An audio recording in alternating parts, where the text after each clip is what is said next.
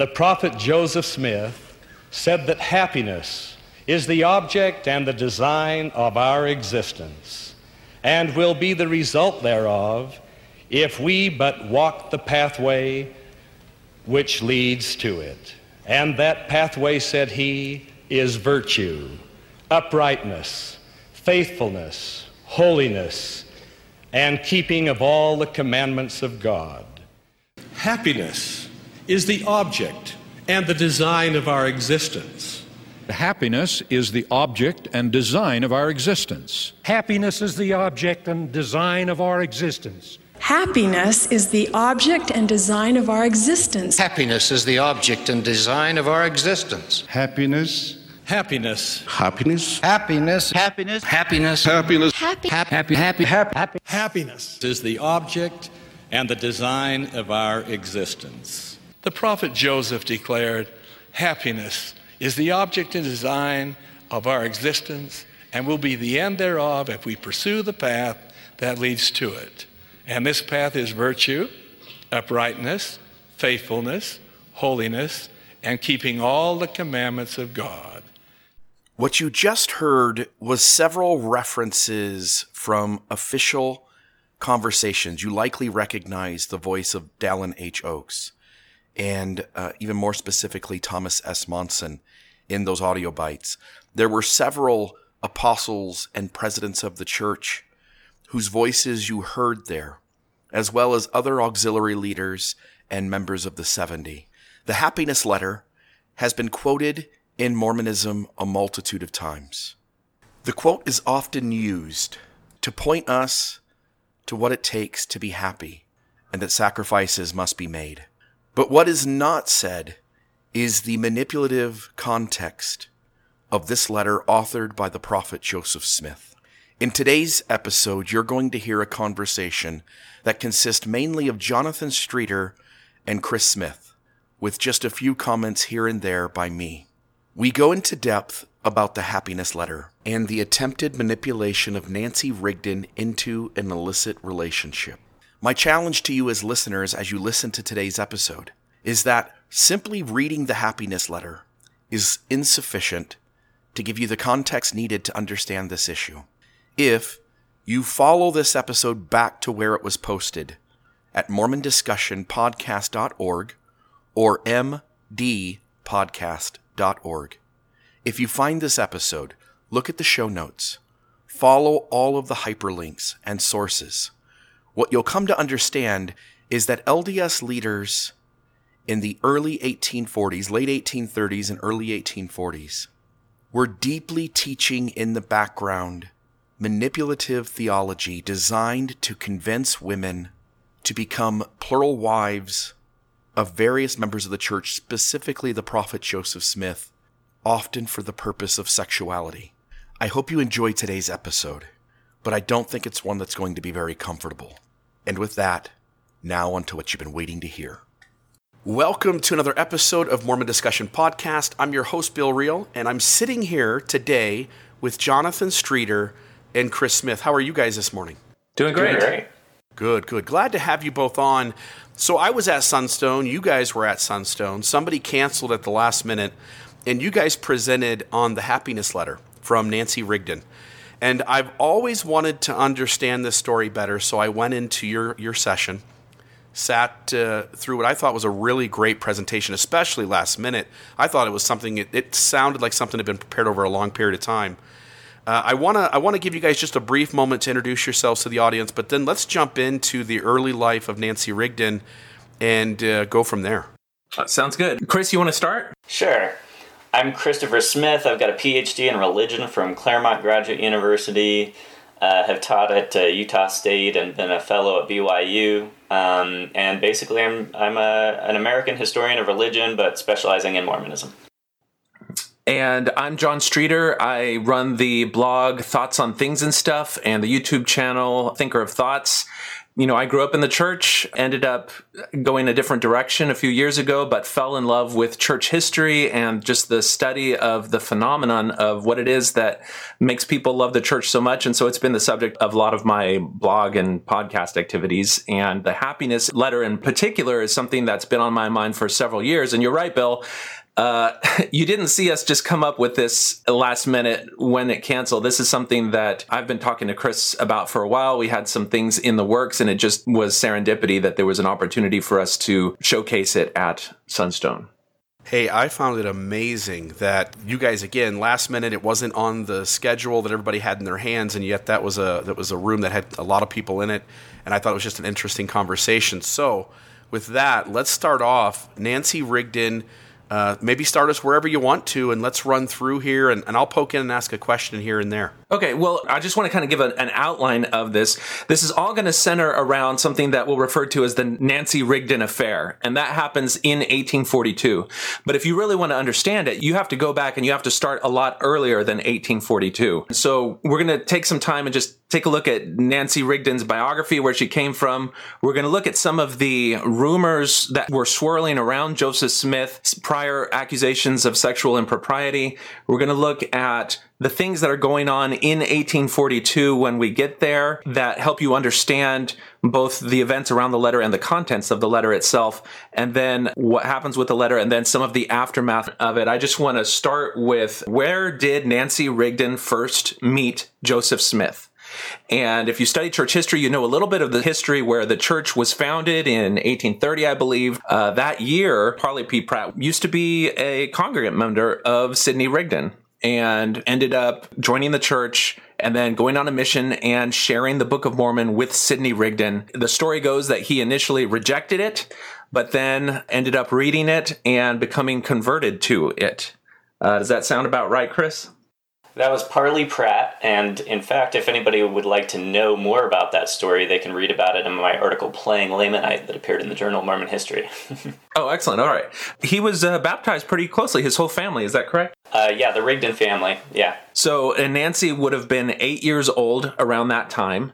And we can kind of start the relationship between the Rigdon family, Nancy as the oldest daughter in particular, in 1830, where she would have been an eight year old child uh, baptized. Now, if I understand correctly, Joseph Smith was not the one who baptized the Rigdon family. Um, do you know who it was that did the baptism, Chris? I'm not sure, but it was one of those missionaries Parley Pratt, Oliver Cowdery, Ziba Peterson, and I don't remember who the last one was. yeah, exactly. So then if you kind of do a search for, you know, what are the other connections between Joseph and Nancy directly, you can find a letter in the Joseph Smith Papers Project where Joseph is writing about some of his experiences visiting the saints in Kirtland, And he mentions visiting the Rigdon family and specifically blessing Nancy. And so Joseph Smith would have visited, and this is a year later, a nine year old uh, Nancy Rigdon who was fallen ill and laid his hands on her and given her a blessing. And that's the first time that I can find that there's a real physical connection between the two. Going forward, Chris, as part of his presentation, gave uh, an account that there were some rumors going around that Joseph had had some interaction with uh, Rigdon's family, and I'll let Chris kind of talk about that. Sure. So uh, this is in 1838, and uh, there's a guy named William C. Smith who later becomes a member of the RLDS Church. This is not the prophet's brother, different William Smith. But he testified in 1884 that he thought that Joseph Smith had been interested in Nancy at Kirtland. And he says, My impression is that the report was here in Kirtland. I went to school with Athalia Rigdon, that's Nancy's one year younger sister and there was talk among the boys about sealing. I think there was difficulty between Joseph Smith and Rigdon with reference to having Rigdon's daughter sealed to Smith. I would not positively say it was so, that is my impression. So, ordinarily, a source like this I would just dismiss because it's a really late reminiscence. He says he's not even sure about it, and it sounds like something where he could be confusing later events from Nauvoo with the Kirtland era. But there, in this case, is contemporary corroboration. So we have a letter by Oliver Cowdery's brother Warren Cowdery that he published in the Latter day Saints Messenger and Advocate in September 1837. And he alludes to these rumors about Joseph Smith and a daughter of Sidney Rigdon. He says he's heard that rumors were afloat and had gained some credence in your towns, these are neighboring towns around Kirtland, that were derogatory to the characters of Joseph Smith Jr. and the family of Sidney Rigdon. He called these rumors a sheer fabrication and said that Joseph Smith and Sidney Rigdon are still on friendly terms. So these rumors apparently were implying some kind of falling out between Joseph and Sidney. And he doesn't spell out exactly what the rumors were, but in his closing sentence, he makes it pretty clear that it related to Joseph Smith's involvement with a Rigdon daughter, because he says, relative to the family of Sidney Rigdon, we have to say that it is large, consisting mostly of females, young, innocent, unsuspecting, without reproach, and for aught we know, above suspicion. So these rumors apparently involve some kind of sexual misconduct between Joseph Smith and a, a Rigdon daughter. And uh, we don't know which Rigdon daughter. So uh, in the Nauvoo sources, we don't have any indication that there had been prior involvement between Joseph and Nancy. Um, it kind of seems like this came out of left field for Nancy, so there's a real possibility that the uh, person involved in these Kirtland rumors was actually Nancy's sister Athalia, who, uh, when Joseph Smith comes to talk to the Rigdon family about the letter that he sent to Nancy and Nauvoo, uh, Athalia sort of leaps to his defense when Nancy accuses him. So possibly there was some kind of prior involvement uh, between Joseph and Athalia. But you know, this is this is pretty thin. We don't know exactly what the nature of the rumors were. Maybe this was just Joseph Smith had noticed Nancy or Athalia and sort of said something improper or you know, uh, looked at them the wrong way and rumors circulated. So we don't really know. Okay. Um, and for me, the, the big takeaway from that is that, you know, there was some sort of rumor in the air that there had been some connection between Joseph and one of the daughters of Sidney Rigdon.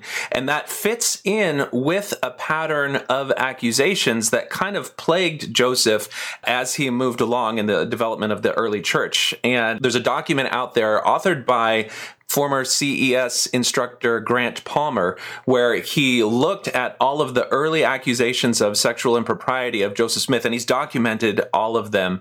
And check that document out, and you read it, you can see the types of allegations which seemed to follow Joseph no matter where he went. And one of those occurred in 1832, and it has some significance for what ultimately happens with the Nancy Rigdon affair in 1842.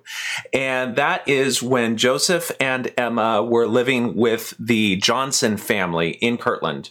And we all know, if we grew up in the church, that there's this story of Joseph Smith being dragged from the house and tarred and feathered. And it's one of those stories that's frequently brought out just to show how persecuted Joseph was for preaching the gospel, for bringing the restoration of the truth, and how he was hated by everyone for that. But when you actually dig into the history and look at the accounts of the people involved in that event, you can find out that it's a little bit more complex than that, as many of these things are. And that is that not only did they tar and feather him, but they also had a doctor on hand who was ready to castrate Joseph. And the story goes that once they had Joseph laid out on a board and called on the doctor to do his procedure, he decided that he was not going to do it. But the people who gave an account of this event indicate that one of the Johnson boys, the reason the doctor was there to castrate him was because there was a sexual impropriety that is linked with Joseph and one of Johnson's daughters, a girl by the name of Marinda, who was 16 years old at the time. Joseph was in his mid to late 20s. I think he was around 27 at that time with Emma living with the Johnsons. And there was this rumor that he had been inappropriate or had pursued Marinda Johnson, who was the 16 year old daughter of the family he was living with. Any other details on that, Chris, that I may have left out? Yeah, I think uh, an important piece of context for this is that 1832 is uh, when Orson Pratt says Joseph Smith first told people about polygamy. Uh, Pratt says that Joseph told people the principle of taking more wives than one is a true principle, but the time had not yet come for it to be practiced. So, this is potentially when that principle is emerging. And the same year, Joseph Smith revises Romans 7 for the Joseph Smith translation, the inspired version of the Bible. And in Romans 7, in which Paul is talking about how Christians aren't under the law anymore, Joseph writes, For the good that I would have done when under the law, I find not to be good, therefore I do it not. But the evil which I would not do under the law, I find to be good, that I do. So it's kind of calling good evil and evil good. It's kind of reversing the the standard moral paradigm, which is very much the kind of rhetorical move that he makes in the happiness letter, which we'll discuss later. Yeah. Okay. Very good. Now we're leading up to the events of 1842. We've talked about uh, the connections between Joseph and the Rigdon family. Uh, we've talked about all of these different events that seem to link Joseph to unorthodox sexual practices that are just plaguing him as he goes through there. You've got, of course, the Fanny Alger affair. There's other stories that I'll refer you to that Grant Palmer document.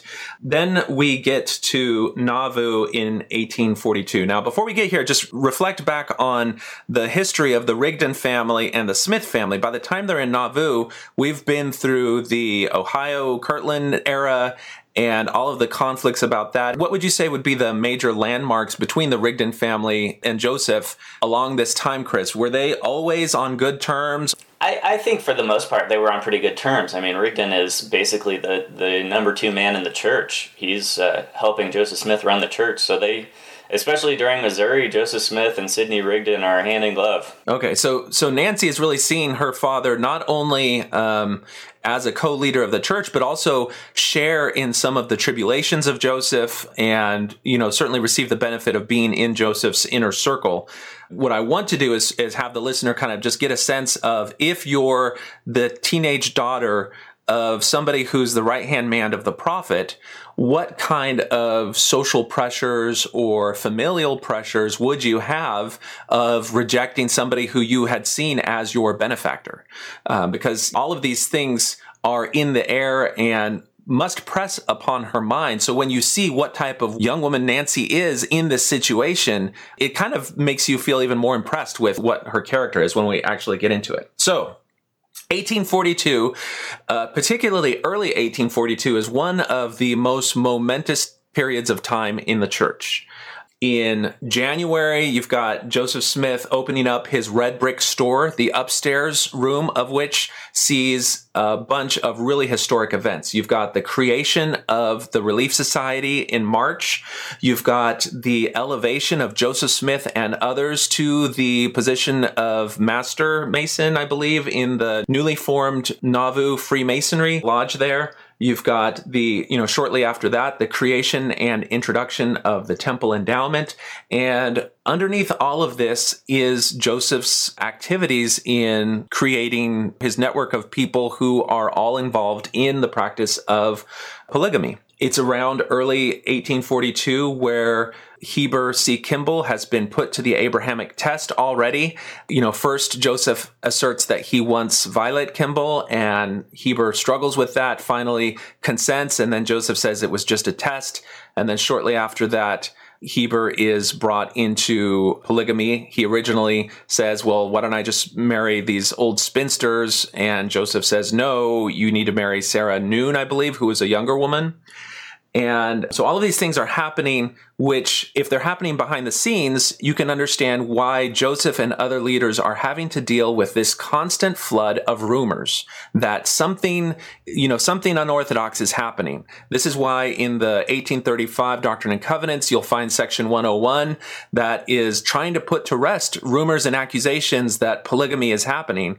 You know, if there was nothing to cause these rumors, there'd be no reason for them to be so outright in, in denying those rumors. So clearly, some of this stuff is leaking out into the the air and people are, are realizing that something is up.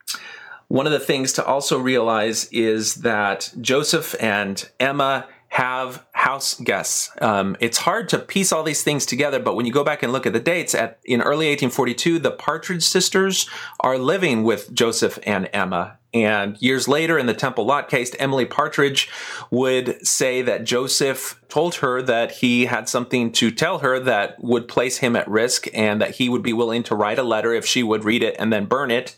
And so we're starting to see that there's a pattern that we're going to recognize when we get to the Nancy Rigdon affair proper. Now, 1842, particularly in March and early April of 1842, saw several interesting things that are interesting primarily in retrospect. Let's talk about a few of them. Okay, so March 24th, 1842, The Relief Society has already been formed. It was it was formed the 17th. On the second meeting, Joseph Smith files a complaint against Clarissa Marvel, and basically says that she is spreading lies about him. And you can go to the Joseph Smith Papers website, look at the Relief Society minute books, and you can see the discussions that are had about Clarissa Marvel. Essentially, Clarissa Marvel had been living with Agnes Smith for a year, and Agnes Smith was the widow of Joseph's brother, Don Carlos. And she was spreading rumors that there was some sort of inappropriate relationship between Joseph Smith and Agnes.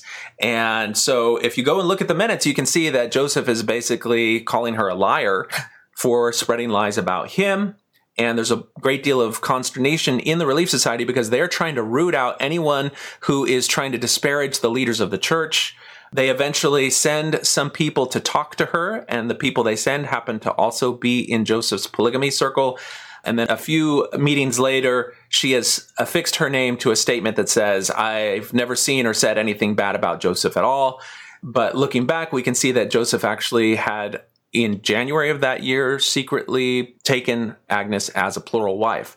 So what we're starting to see here is that there's a difference between what the leaders are saying publicly and what they're doing privately. And that contrast between what is publicly said and what is being done privately is very important when you look at everything around the happiness letter and the Nancy Rigdon affair, because when you examine other groups where the leaders are using their position to take advantage of people in the congregation, you'll find the same pattern of something different said publicly uh, particularly to outsiders of the group, but even to insiders of the group, and then what is happening privately. There's another instance in in March 31st. This is one of probably the most fascinating things that I think gives us some insight into Emma Smith. In the midst of all of this, Joseph and several other leaders of the church write a letter to the Relief Society telling them that they need to learn how to keep secrets and they use the pattern of secrecy of the Freemasons to do that. And when you read the minutes of the Relief Society, you can see that one of the things that they're concerned with doing is taking any bad news about the leadership of the church and keeping quiet about that but talking about good stuff. So there's already a, an aura of secrecy happening. But then Joseph Smith in this letter specifically says that no prophet, seer, revelator, apostle, or anyone can use his name or use their position to teach or preach anything that varies from morality, from virtue, from any of the, the conventional standards of, of marriage. Sexual relations are only within the bonds of marriage. And this, this letter that Emma Smith reads in the Relief Society is interesting for one particular reason, and that is that we have two copies of the content of the letter. One of the copies is what is written in the minutes of the Relief Society, which is what Emma actually verbally said to the Relief Society. And the other copy of the letter is what the letter actually contained, which they kept the letter and Joseph Smith Papers Project has scanned that letter. And a few years back, I was I was checking out that letter and I decided to do a textual comparison on it. And I noticed that there was a particular line that is in the letter that Emma Smith specifically left out of the letter. And and that line is very very telling because that part of the letter it says um, you know we warn you and forewarn you in the name of the lord to check and destroy any faith that any person may have in any character, for we do not want anyone to believe anything as coming from us, meaning the leaders of the church, Joseph in particular, contrary to old established morals and virtues and scriptural laws regulating the habits, customs, and conduct of society. That's what Emma read to the to the Relief Society. But when you look at the original letter, what it actually says is don't believe anything as coming from us contrary to the old established morals, virtues, scriptural laws r- regulating the habits, customs, and conduct of faith, unless it be by message delivered to you by our own mouth, by actual revelation and commandment. That last part about unless it's delivered to you by our own mouth, by actual revelation and commandment, Emma left that out when she was reading the letter to the Relief Society. And you can see why, because that is a loophole which basically instructs everyone everyone there to reject any variation from established morals and virtues unless it comes directly from Joseph by revelation and commandment. And that is very key because when we read the happiness letter, that concept of unorthodox, new, or contrary things coming by actual revelation and commandment is exactly what it's focused on. Let, let me stop you for just a second, uh, John. Yeah. Um, so I want to I want to talk about that for a moment, which is this idea. Maybe speculate or or give us your thoughts on Emma's motives. When you say like okay the leaders of the church Joseph Smith are inserting like hey we always follow kind of the standard cultural morality unless there is some kind of secret instruction given.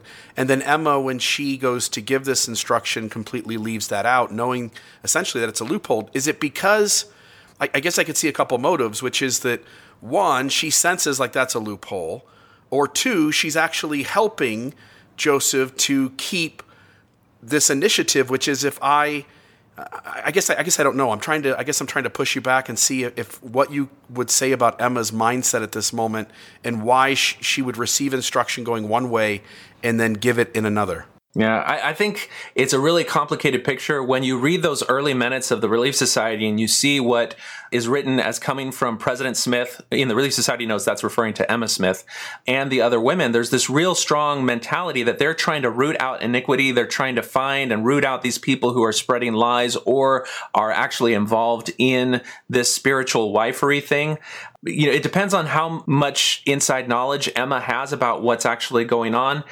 My sense from my exposure so far is that she is not aware of the full extent of it and but has some reservations and sees that there may be some uh, i think there's one point that say there may be more truth than poetry in what's being described about joseph smith. And so anything that she can do in her domain to try to seal and, and put a lid on that, both spreading the news of it as well as the possibility of it, I would see her doing. I don't know if you have a different take on it, Chris. I think Emma was aware of what Joseph Smith was doing with polygamy and extramarital affairs, and they had had conversations about it already and that she essentially used her position in the Relief Society to sort of wage a guerrilla war against the private teachings that he was promulgating to people.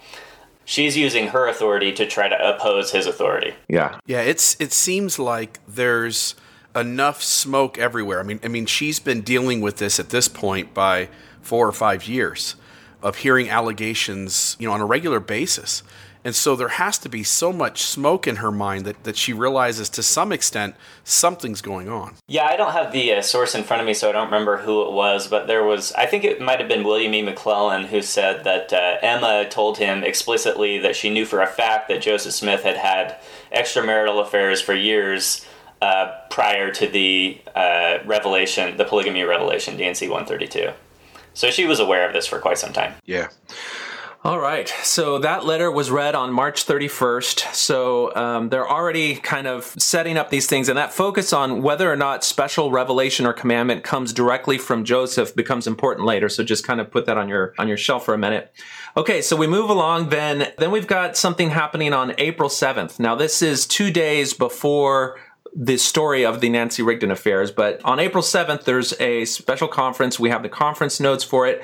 Hyrum Smith and Joseph stand up and speak before the congregation. One of the things that they are doing is trying to put to rest rumors about a young woman who had been locked away in a room with leaders of the church, Brigham Young, Heber Kimball, trying to persuade her to accept the principle of plural wives. Hyrum stands up and says, you know, we got to put these rumors to rest. Joseph stands up and says, you know, nobody who is familiar with us would believe any of these stories. It's a waste of time to even talk about it. And what all of these things are alluding to is the story of Martha Brotherton.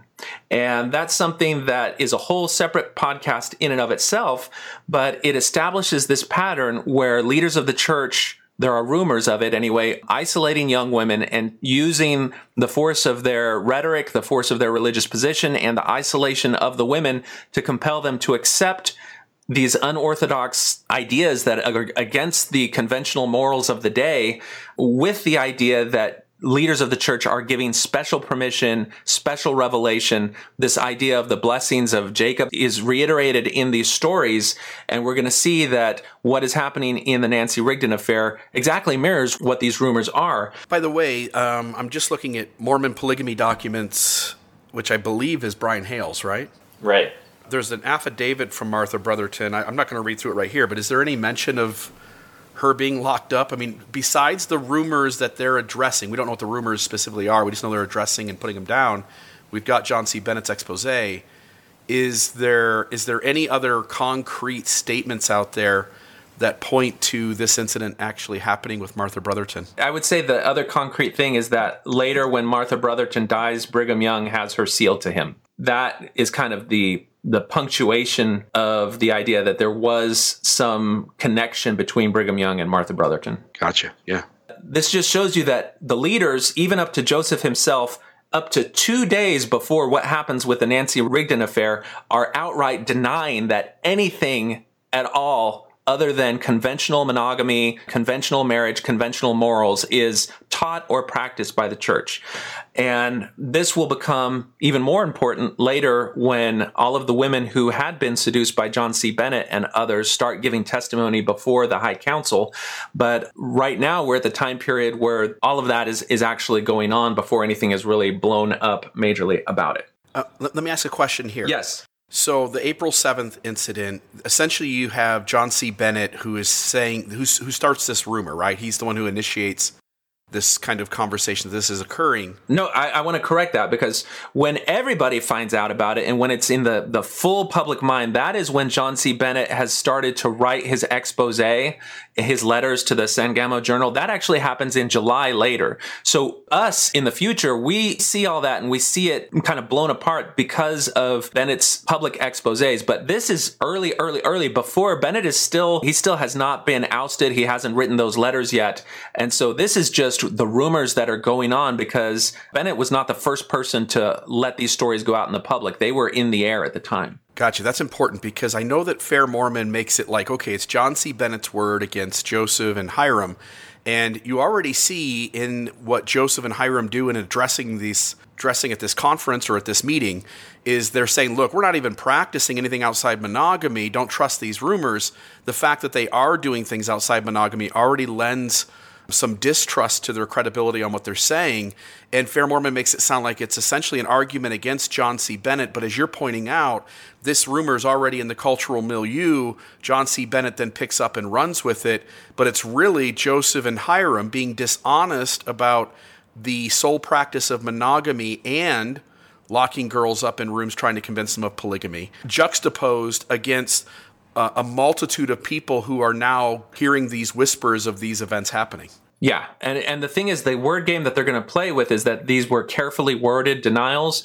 The thing is, when you look at the what Joseph and others are saying, they're not trying to play word games. They're saying basically, we don't do anything other than straight up monogamy and that you know we don't practice anything that even people would mistake for that. When when you see the contents of the happiness letter when you reflect back now that the church has admitted that there's polygamy going on what they're doing is very much close to what is brought up in connection with John C. Bennett and the others that are doing the spiritual wifery thing. Yeah so i just want the listeners to understand that there is a plethora of things going on behind the scenes that people are catching wind of of inappropriate propositions to various women, including young girls. And that as these events are happening, rumors are getting out. And as these rumors spread, Joseph, Hyrum, other leaders of the church are trying to say, look, look, don't believe that. Trust the prophet, trust his credibility. But when you say, like, hey, we're just practicing monogamy, you've already taken a serious dent to your credibility. And maybe, and, and, and likely, those rumors are true. Yeah. Yeah. As we're learning later. Okay, so we've talked about connections between Joseph and the Rigdon family. We've talked about early sexual improprieties accused at Joseph Smith leading up to 1842. We've talked about all of the events of 1842, including major doctrinal revelations of the endowment and so forth. And we've talked about the secret actions of the leaders being different from their public denials. There's one more piece of this puzzle that we have to fit in before we get to this remarkable funeral that happens on April 9th. And that is what I call the manipulation and exploitation of Marinda Johnson Hyde. And so you remember in 1832 when Joseph was almost castrated, it was because of accusations about improprieties with Marinda. Well, later on, she marries Orson Hyde, who is an apostle. And in 1841, Orson Hyde is sent off on a mission to the Holy Land. And at that time, Marinda has, I believe, three young daughters. She's kind of left destitute and on her own. In the winter of 1841, she goes to Joseph and talks about her position. Joseph considers it and has the first of several convenient revelations. Now, at that time, he receives a revelation that God commands Marinda to be taken into the household of a family in Nauvoo called the Robinson family Ebenezer Robinson at the head of that family. Now, Ebenezer Robinson is the printer, the publisher of the Times and Season, which is the newspaper for Nauvoo there. His family lives in an apartment above the print shop in the same building as the print shop. And Ebenezer Robinson has been approached already by the Quorum of the Twelve Apostles because they want him to sell the Times and Seasons um, to them so that they can have more control over what gets printed in the pages of the newspaper Willard Richards is the apostle who's really heading that up. At one point, Willard Richards tells Ebenezer that if he doesn't sell, then he's going to start his own competing paper and put him out of business. But Willard Richards, this is his life's calling. He he apprenticed at it, and and that's what he wants to do. He's not interested in selling. But when Joseph has this revelation that he is to take Marinda and her daughters into his household and provide for them, he immediately does that. And that revelation did not simply include that. It also included some instructions to Marinda that uh, I think Chris does a good job of kind of laying out the power of those instructions. Yeah, so uh, the the revelation orders Ebenezer Robinson, who at the time is living in the church's printing office, uh, to open their doors and take uh, Nancy Marinda Hyde and her children into their house and take care of them uh, until Orson Hyde returns from his mission to Israel, where he was at the time. And then the letter or the revelation goes on to say, And let my handmaid Nancy Marinda Hyde hearken to the counsel of my servant Joseph in all things whatsoever he shall teach unto her, and it shall be a blessing upon her and upon her children after her, unto her justification, saith the Lord. So she's being instructed to hearken to Joseph's counsel in all things that he teaches her, essentially to suspend thought. And he really does seem to have had Nancy Marinda Hyde completely under his control. And she does hearken to all things that he teaches her, including the uh, plural wife teaching. And she begins to help him recruit new plural wives. And it's in that capacity that she approaches Nancy. So that is going to be her role in this affair is uh, introducing Nancy to uh, Joseph Smith uh, so that Joseph Smith can raise this proposal with her, uh, sexual and marital. Yeah, exactly. And and remember this is happening in December of 1841. Then the next month in January, you know, Ebenezer just took this young family into his house with his family, and then Joseph Smith has another convenient revelation, and his revelation is to the 12, and God commands them to purchase through any means necessary or through the way that God will reveal to them the print shop from Ebenezer Robinson. So now it's not just that the 12 wanted, it, it's that God is commanding the 12 to obtain it. And so Ebenezer looks at the revelation. He's like, I'm not going to fight this. So he, he doesn't fight it. He goes ahead and consents to sell, but he gets to name his terms. And it is the apostle Willard Richards, who is very close with Joseph at this time and acting as his scribe. The apostle Willard Richards is the one who executes that contract. And this is happening on a very quick time frame in the middle of the winter. Ebenezer tries to find a place for his family to move to. He's not able to really arrange it because housing is really short at this time. But Willard Richards tells him, you know, uh, basically by the end of tonight, the, the day they sign the contract, by the end of the tonight, if you're not out, I'm going to kick you out. And so Robinson finds a tiny corner in a neighbor's house that he can move his family into, but Marinda stays in the print shop.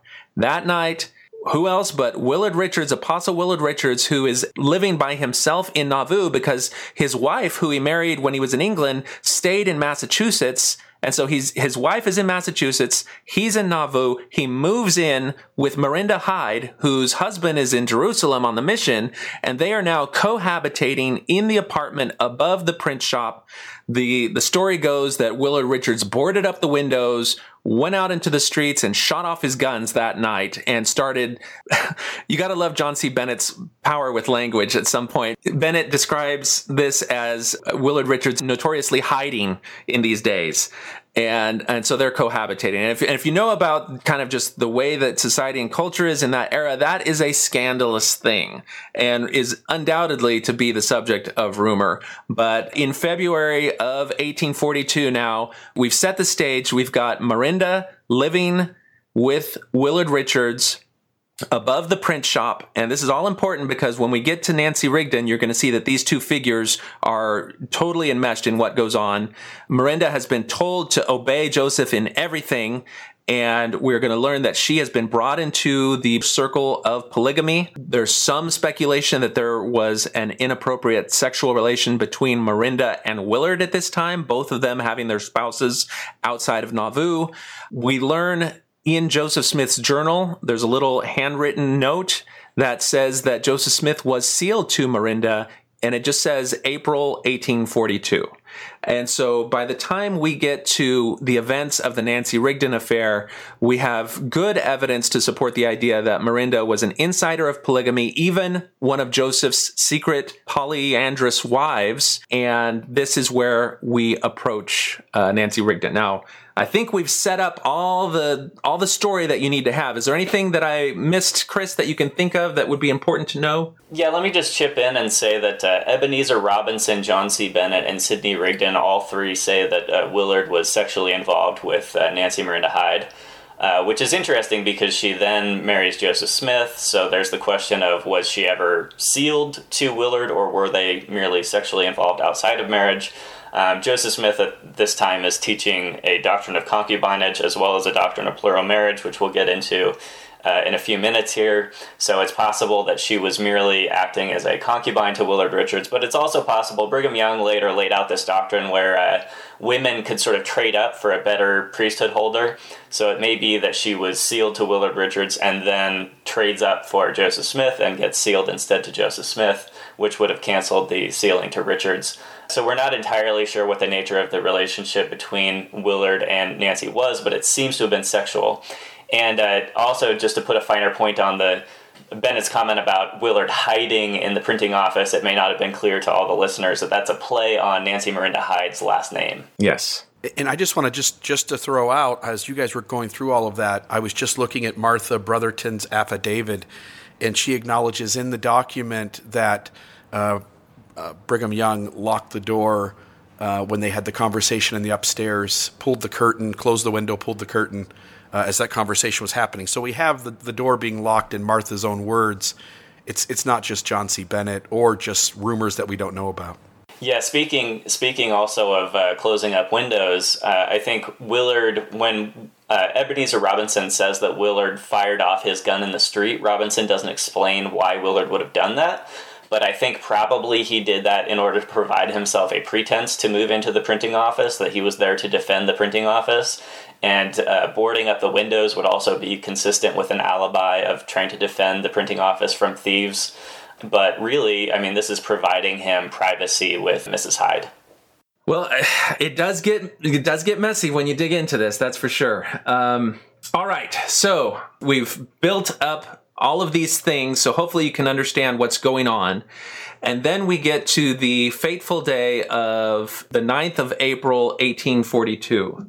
And there are other accounts of these events from Nancy's younger brother John that are much later. And so the details on that one are probably not as fresh before we get into this, Chris, what what do you say about people that question the provenance of of this narrative? How reliable is this part of John C. Bennett's story about what's going on? Well, Bennett is writing an expose, and so he always sensationalizes a little bit, and different versions of the stories uh, that he tells sometimes will have slightly different details, but overall, Bennett's stories are corroborated by lots of other sources. And so the people who simply wave their hand and dismiss Bennett out of hand just haven't done the background work to find out exactly how much of Bennett's stories are corroborated by other sources, frankly. I think he's a pretty good source actually overall. Yeah, and we have to kind of put a fine point on that is that one of the things that we only have from Bennett, and that is the text of the happiness letter,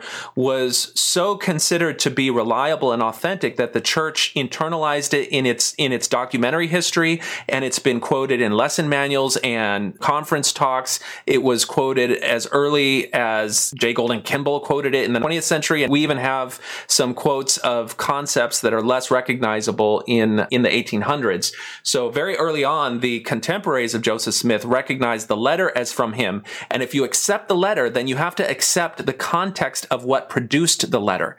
Now there may be some points about exactly what was said when that there may be some differences of opinion on or doubt on, but the fact that there was a proposal and a rejection necessitating the letter and then the, the contents of the letter is really not in dispute. The people, both faithful and critical of the church, have to accept those things. And I don't want to get sidetracked here because John C. Bennett himself could be another podcast. But when I joined the church as, a, as an older teenager and I go through my early time in Mormonism, I am taught explicitly to distrust critical sources. And as I'm investigating the history of the church and reading, I'm coming across John C. Bennett's own practice of spiritual wifery and some of the things he was doing and being dishonest about.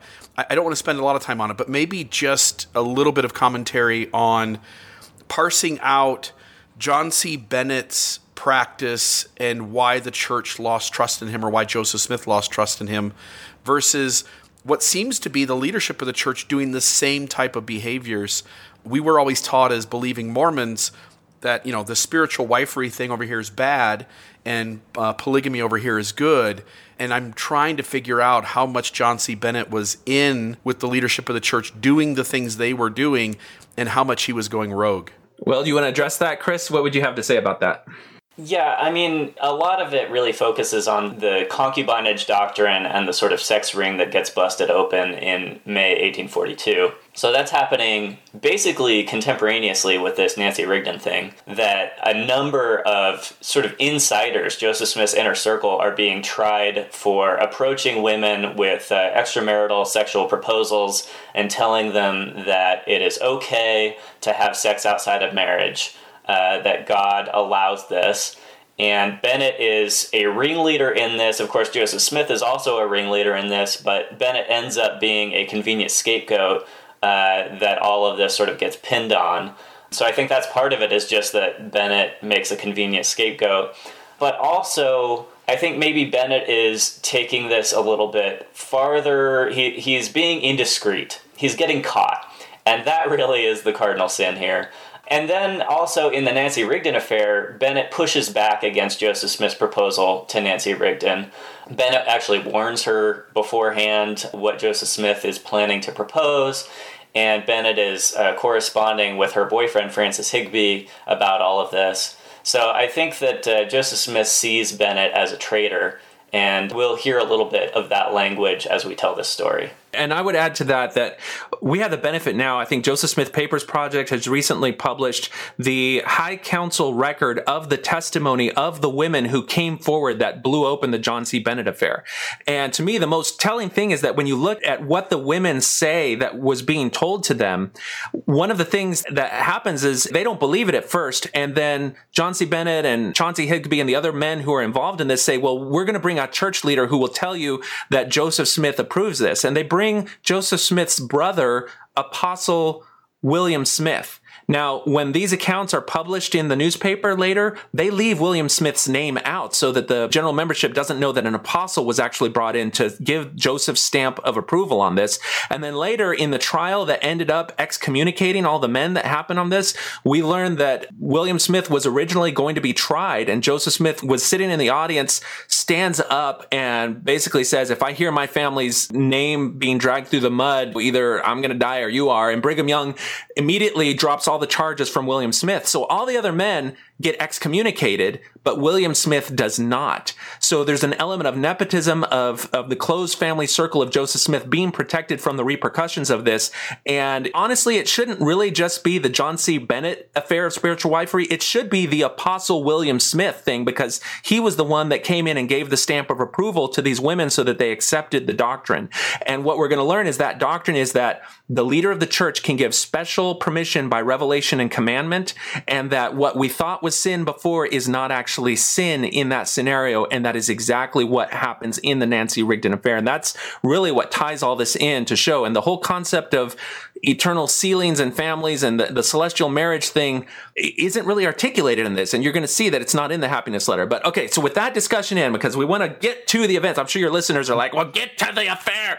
So Chris does a great job of kind of laying this out, starting from the funeral on the 9th. And I'm going to let him kind of go and take it away with that. Okay, so according to John C. Bennett, Mrs. Hyde approached Nancy about this at a funeral. And that's important uh, not only because of just the incongruity of making a romantic overture at a funeral, but also because Nancy's father, Sidney Rigdon, preached the funeral sermon that day and he focuses his sermon on happiness. And so when Joseph later writes the letter on happiness to convince Nancy to marry him, he echoes the language of Rigdon's funeral sermon, which is kind of interesting. I think he was making a kind of power move here, echoing her father's language in order to convince her. Anyway, Nancy went to the printing office as instructed. Uh, she has been told that Joseph wants to meet her at the printing office, so she goes to the printing office. Um, but Willard Richards answers the door and tells her that Joseph has been detained and so she should come back next Thursday. So she goes away. Just to clarify, it's Marinda who approaches Nancy at the funeral, right? Nancy Marinda Hyde, yes. Yeah, you're right. There's so many Nancys here. I just, I, right. I've like, I'm going to call we'll her call Marinda. Her yeah.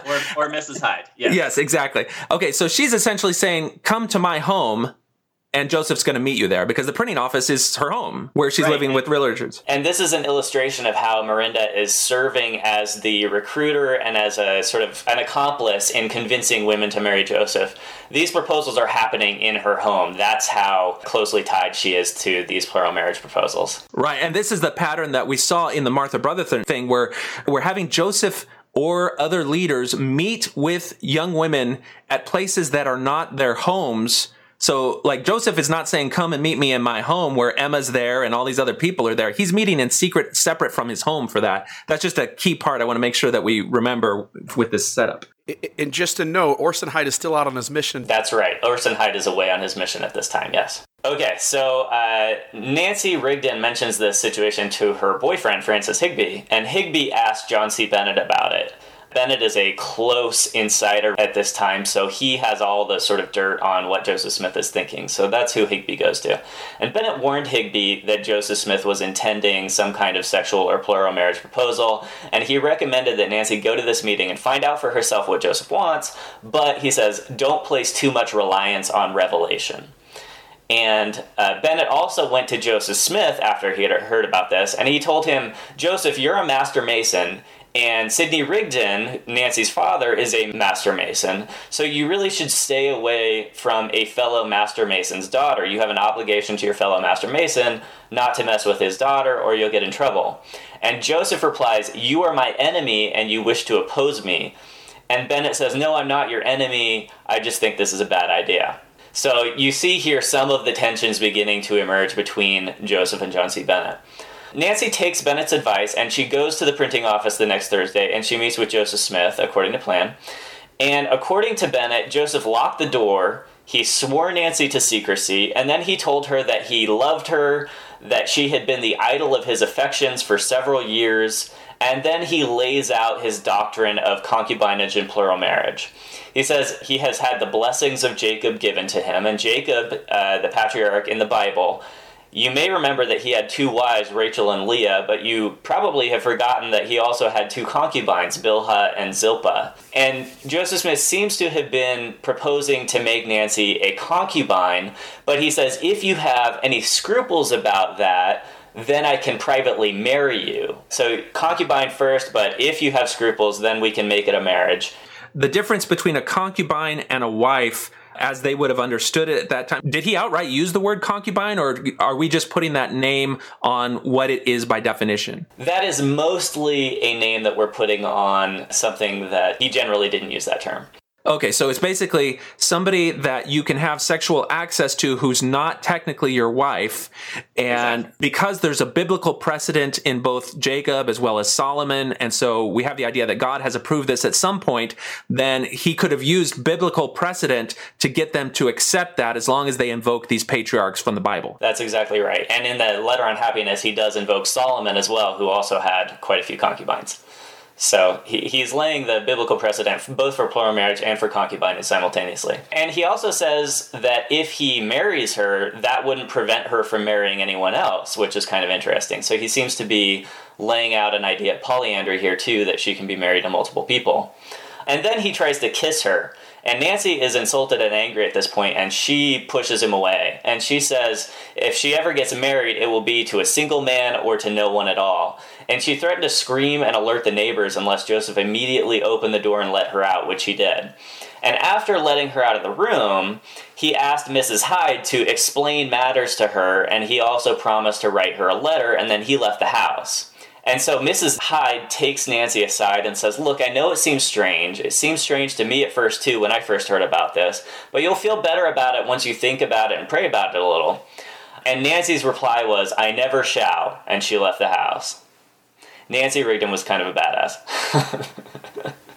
and then um, a slightly different version of this story. I just want to make sure that we nod to this um, because it does read a little bit differently. Nancy's brother John Rigdon, many years later in the year 1900, tells this story, and he says that Nancy was at a church meeting, that Mrs. Hyde sat down with Nancy at this church meeting and explained the doctrine of polygamy to her and the exaltation that could be obtained by it. And then a couple hours later, Joseph Smith came along and proposed marriage to her. So John Rigdon's version doesn't mention concubinage or extramarital sex. He's framing it, the entire thing, as a plural marriage proposal. And he also doesn't mention the printing office or really any of the little details described by Bennett. But I think it's important to note that this version of the story is written down almost 60 years later, that John was not a party to these events, really, and that he's looking at this incident through the lens of later plural marriage doctrine. So I think that the main value of his account is just to corroborate that a proposal did take place. I don't think he's that useful for the details of the proposal. All right, so we've got the proposal happening. I, I got to think that Joseph is uh, a little bit worried just because here he may have set fire to a powder keg that he didn't realize was going to blow up the way that it did.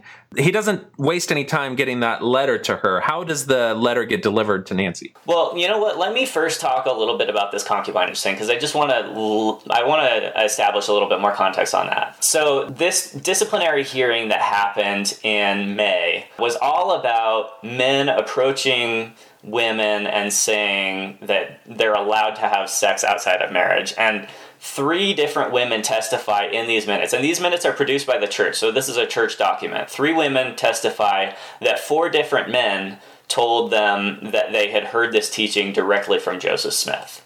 So there's quite a bit of evidence within that document that Joseph Smith was the source of this doctrine. And John C. Bennett told Catherine Fuller that Joseph Smith himself was conducting in that manner, meaning that he was having extramarital sexual relations.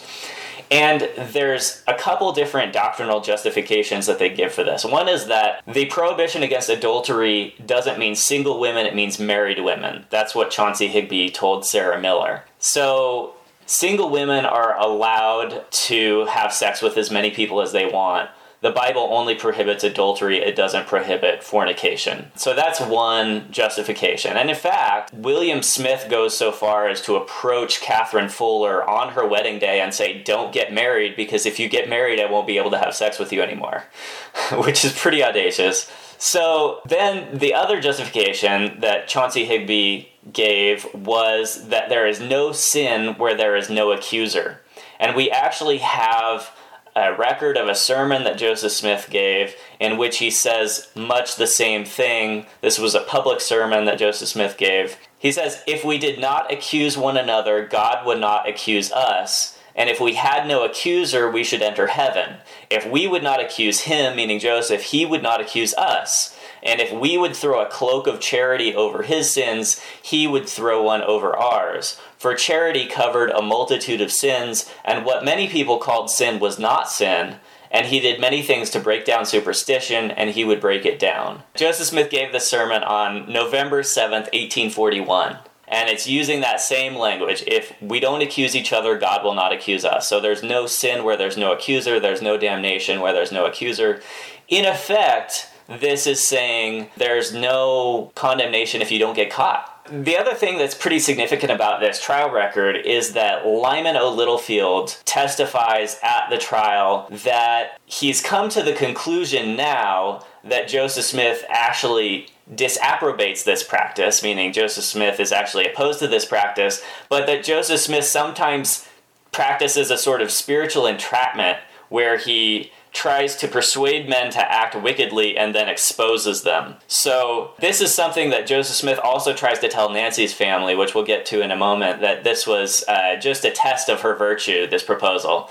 So this is a rationale that he uses often. So I think that the fact that Lyman O. Littlefield originally believed that Joseph Smith was teaching this doctrine and then comes to believe that Joseph Smith was just practicing this spiritual entrapment and testing him, I think that adds a lot of credibility to the testimony that this doctrine is coming from Joseph Smith because we're seeing that same pattern emerge where Joseph Smith is telling people this doctrine, and then when he gets caught, he's telling them that it was a test. The reoccurrence of that pattern, I think, adds a lot of credibility to this. Oh, yeah. That's a real good point. Okay, so essentially, Joseph has left Nancy, who was uh, kind of tried to calm down and convinced a little bit with Marinda. They all go back to their homes. Nancy goes back to her home. She doesn't live too far from Joseph in Nauvoo, it's just the next block over. And so then what happens next?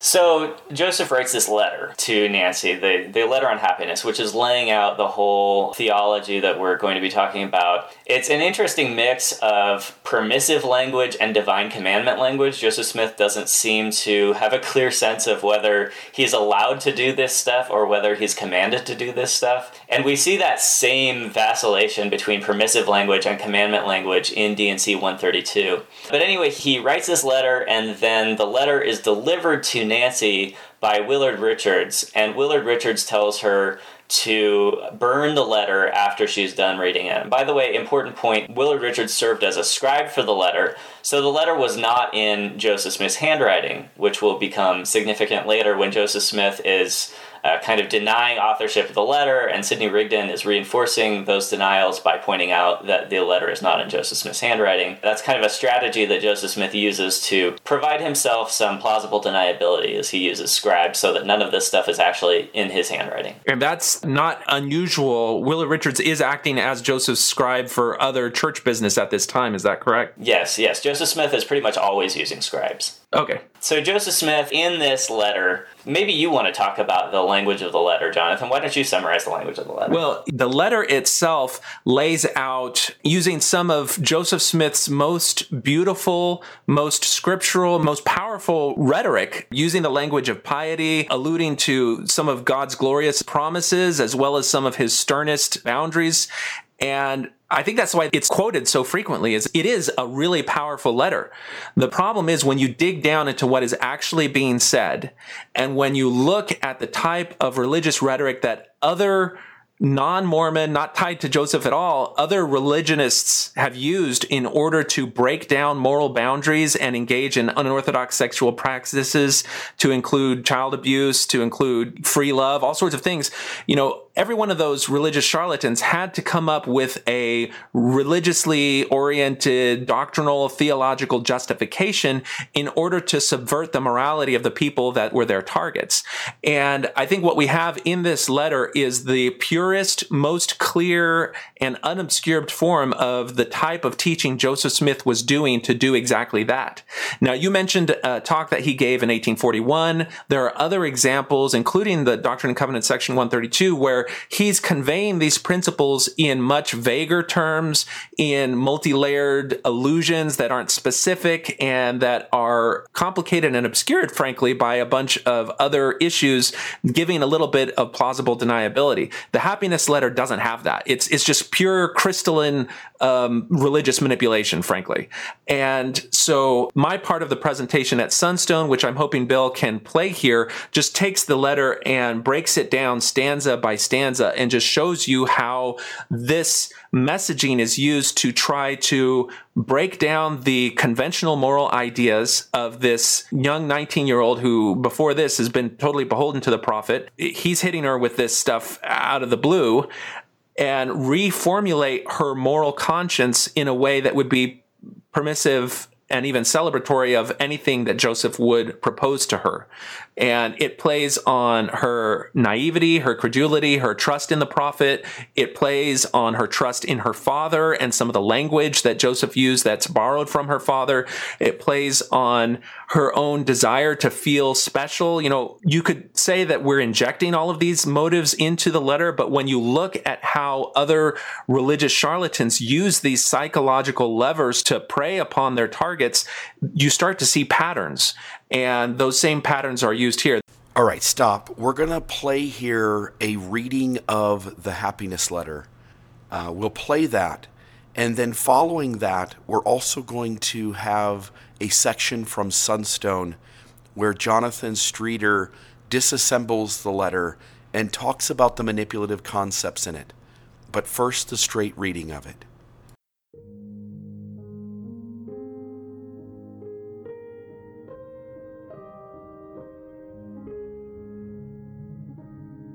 Happiness is the object and design of our existence and will be the end thereof if we pursue the path that leads to it. And this path is virtue, uprightness, faithfulness, holiness, and keeping all the commandments of God. But we cannot keep all the commandments without first knowing them, and we cannot expect to know all or more than we now know unless we comply with or keep those we have already received. That which is wrong under one circumstance may be and often is right under another. God said, Thou shalt not kill. At another time, he said, Thou shalt utterly destroy. This is the principle on which the government of heaven is conducted, by revelation adapted to the circumstances in which the children of the kingdom are placed. Whatever God requires is right, no matter what it is although we may not see the reason thereof till long after the events transpire. If we seek first the kingdom of God, all good things will be added. So with Solomon. First he asked wisdom, and God gave it him, and with it every desire of his heart, even things which might be considered abominable to all who understand the order of heaven only in part, but which in reality were right because God gave and sanctioned by special revelation. A parent may whip a child, and justly too, because he stole an apple. Whereas if the child had asked for the apple and the parent had given it, the child would have eaten it with a better appetite and there would have been no stripes. All the pleasures of the apple would have been secured and the misery of stealing lost. This principle will justly apply to all of God's dealings with his children. Everything that God gives us is lawful and right, and it is proper that we should enjoy His gifts and blessings whenever and wherever He is disposed to bestow. But if we should seize upon those same blessings and enjoyments without law, without revelation, without commandment, those blessings and enjoyments would prove cursings and vexations in the end, and we should have to lie down in sorrow and wailings and everlasting regret. But in obedience there is joy and peace unspotted, unalloyed.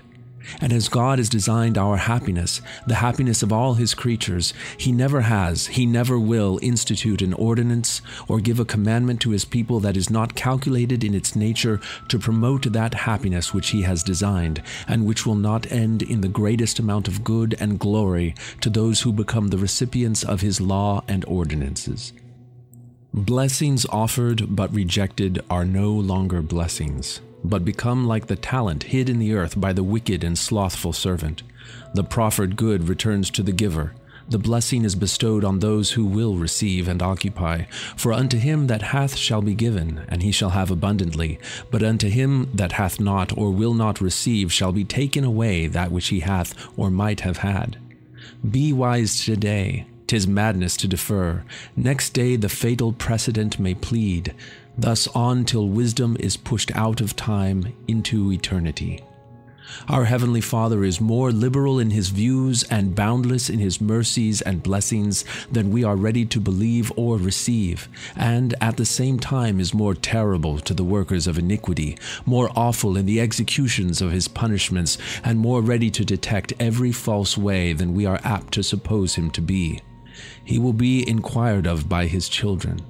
He says, Ask, and ye shall receive. Seek, and ye shall find.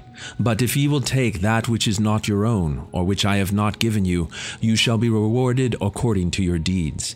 But no good thing will I withhold from them who walk uprightly before me and do my will in all things, who will listen to my voice and to the voice of my servant whom I have sent.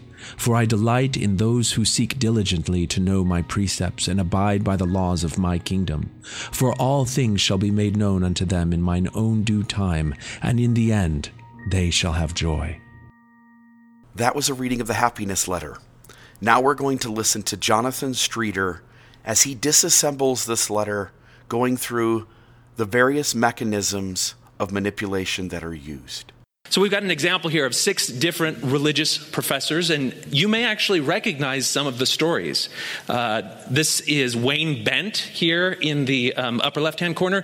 He claimed that God was going to destroy him if he did not have sex with his daughter in law. We've got um, uh, David Koresh down in the lower left hand corner who claimed that there was a, a, significant scripturally based religious justification for him to dissolve the marriage bonds of everybody in his flock so that women could have, so he could have sexual access to the women in his flock for a very biblical reason. Uh, we've got other representatives who were able to come up with religious and biblical and theological justifications for their unorthodox sexual activities, and they were different from each other. So, a member of one group might look out at one of the other groups and say, That, that prophet has it all wrong.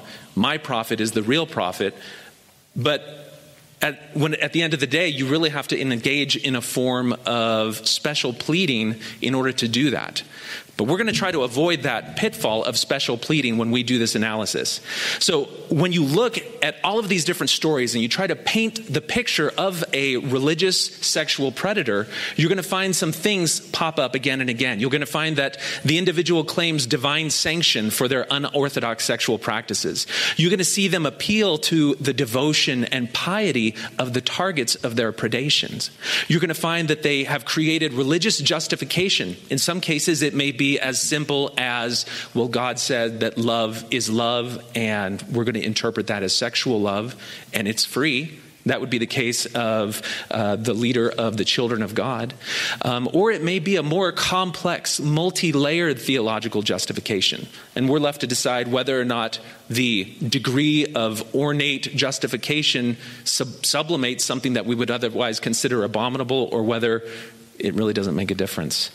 So when you look down at the at the root mechanisms of these types of manipulations, when it, and if you want to learn about it, you can do searches for documentaries about these different group leaders and listen to the stories of the survivors, so you can see how they were able to take people who started out with conventional moral um, a moral compass of what was right and the boundaries of propriety, and their morality was subverted by the messaging. And the, the self proclaimed prophet used enticement, they used fear, they used guilt, threat, obligation. All of these things were part of the toolkit of the religious manipulator.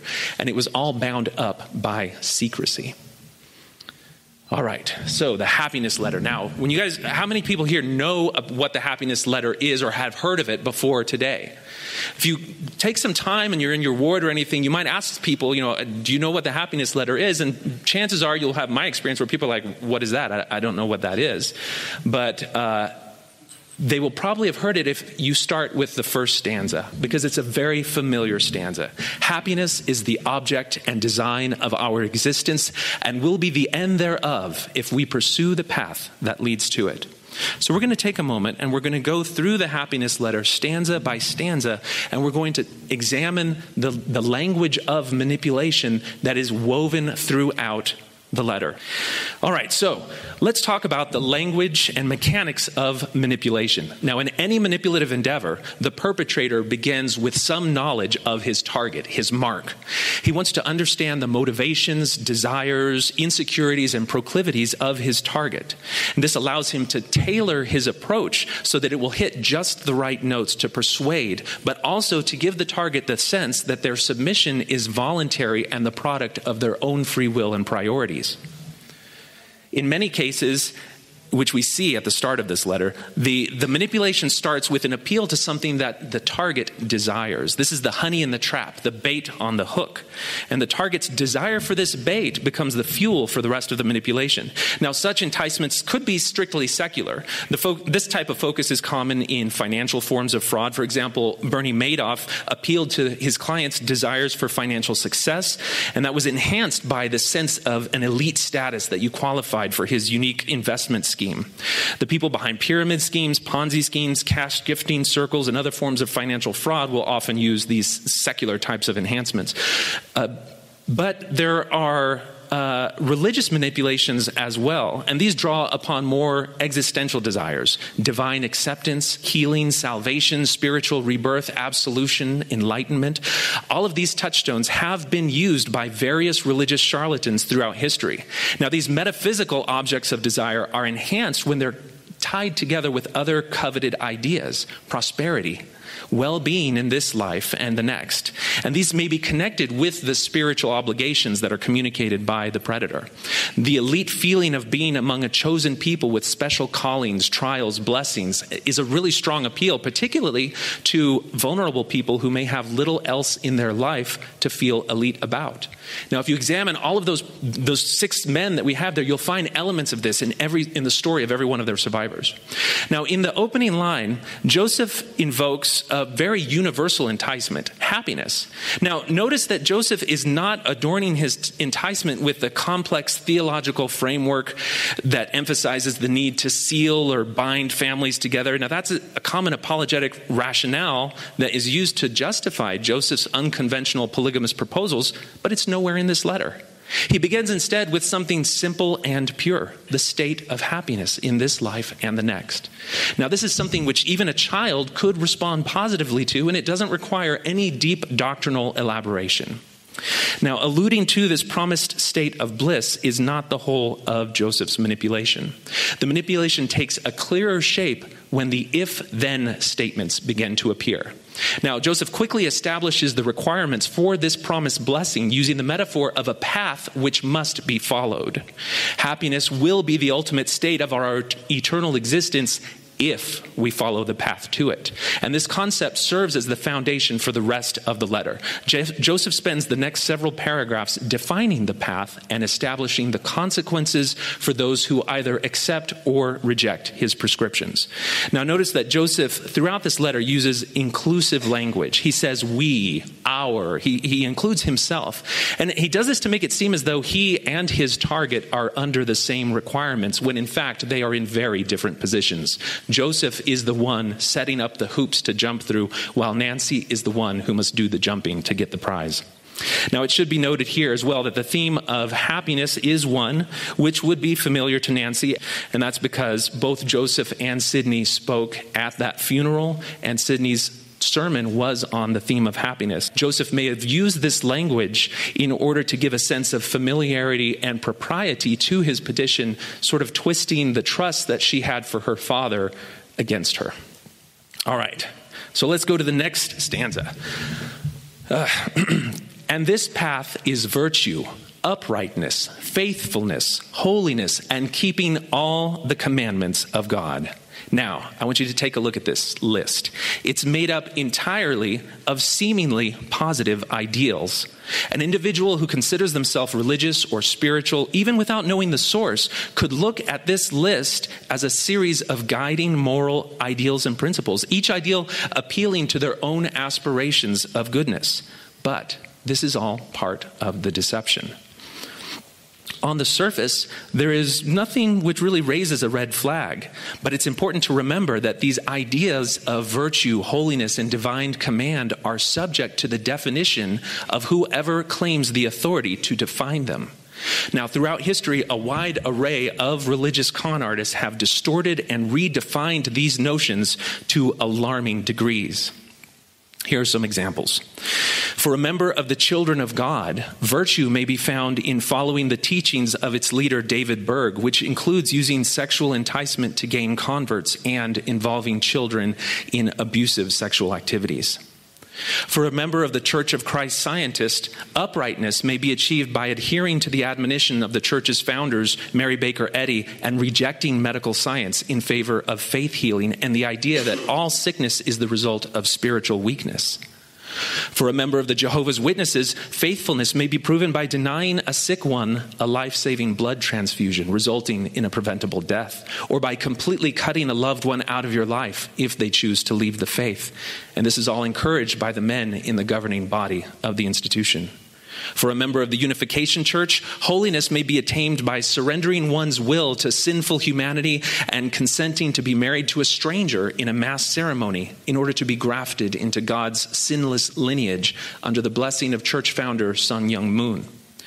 Now, while some of these examples are more benign than others, the alarming principle at work here is the notion that individuals claiming special divine sanction are able to use supposed divine authority and the name of God to compel people to do things that they would otherwise completely reject.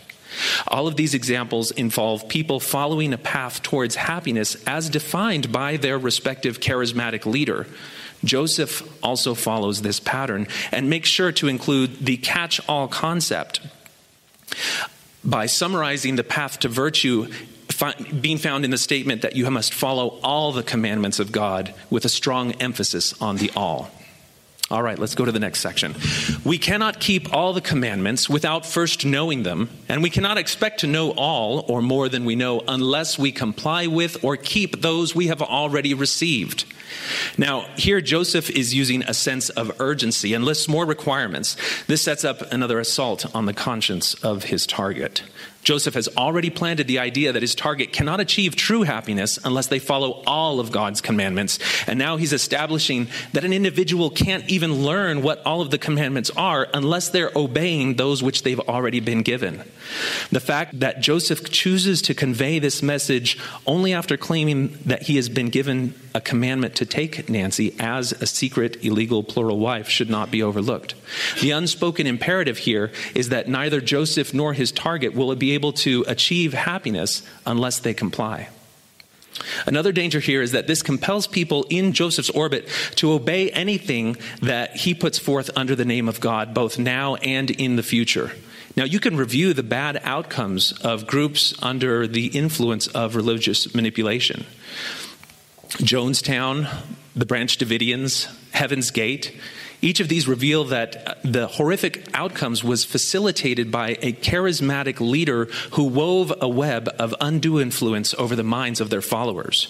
This is characterized by the notion that the leader's instructions could only be righteously answered by obedience. Now, the leaders did not start out by giving the extreme commands which led to the deadly headlines. Rather, they started by instilling the notion that obedience to the leader was equivalent to obedience to God and should be done without question or doubt. Now, it's not the extreme outcome of these examples which is the problem. It is the culture of irreproachable authority which lies behind them.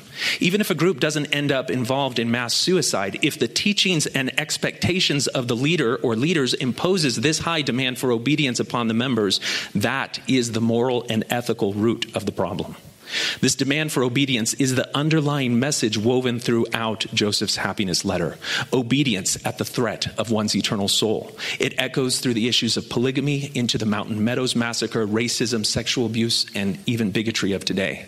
Joseph has set up the stakes, and next he delivers the linchpin of his entire religious ethic, a concept which places his commands above the conscience and judgment of his target. This is the next, this is a key section. That which is wrong under one circumstance may be and often is right under another. God said, Thou shalt not kill. At another time, he said, Thou shalt utterly destroy. This is the principle on which the government of heaven is conducted by revelation adapted to the circumstances in which the children of the kingdom are placed. Now remember that Joseph is drafting this letter to a 19 year old young woman who has refused his proposal for secret illegal bigamy, a practice that she saw as adultery. He's creating a religious justification for how and why this woman could receive his proposition as an act of righteousness and see him as a man of God, even though his request violates her sense of virtue, morality, and godliness. At the core of his message, Joseph endeavors to use religious rhetoric to make that which is wrong appear right. He introduces this concept and, in so doing, po- points out that these circumstantial exceptions are not extremely rare, but are, in fact, frequent enough to be described as occurring often. In order to make this point, Joseph uses the effective approach of taking something even more offensive than sexual sin and showing how it could be seen as righteousness. Thou shalt not kill, the scriptural injunction against murder found in Exodus in the Ten Commandments. If Joseph could turn this instruction on its head and show how God could justify killing in certain circumstances, then a call for polygamy would be almost trivial by comparison. And accordingly, Joseph does just this Thou shalt utterly destroy Four words that are only found together once in Scripture in Deuteronomy 20 as part of instructions for the complete and utter killing of the inhabitants of six different cities, to include men, women, and children. Now, this particular scripture is the subject of a great deal of debate in modern times because it's often interpreted as an example of God commanding genocide. Those who defend the Bible spend a great deal of effort trying to demonstrate how this is not exactly the case. They appeal to many different moral rationales to do so. Joseph does not do this, however. He cites this scripture as an example of God, by command through a prophet, overturning the prohibition on murder due to circumstance. Joseph accepts this passage as a command for genocide and uses that contradiction to rationalize his violation of monogamy and sexual fidelity on the basis of divine revelation and command. Joseph states that these moral contradictions occur as a principle upon which the kingdom of God is based, citing revelation and circumstances to imply that they are simple, commonplace administrative procedures and should even be expected. Keep in mind that at no point in the entire happiness letter does Joseph ever directly mention marriage or sexual morality. He cites murder and theft, but steers away from directly addressing his subject. Joseph's reminder that this principle applies to children of the kingdom serves two manipulative purposes. First, it allows his target to feel the pride of being part of an exclusive chosen followers of the restored kingdom of God, something made possible by Joseph himself. Second, it reinforces the idea that people receiving these contradictory instructions are like children, immature, naive, and thus unable to understand or question the wisdom behind the apparent contradictions that they are compelled to accept.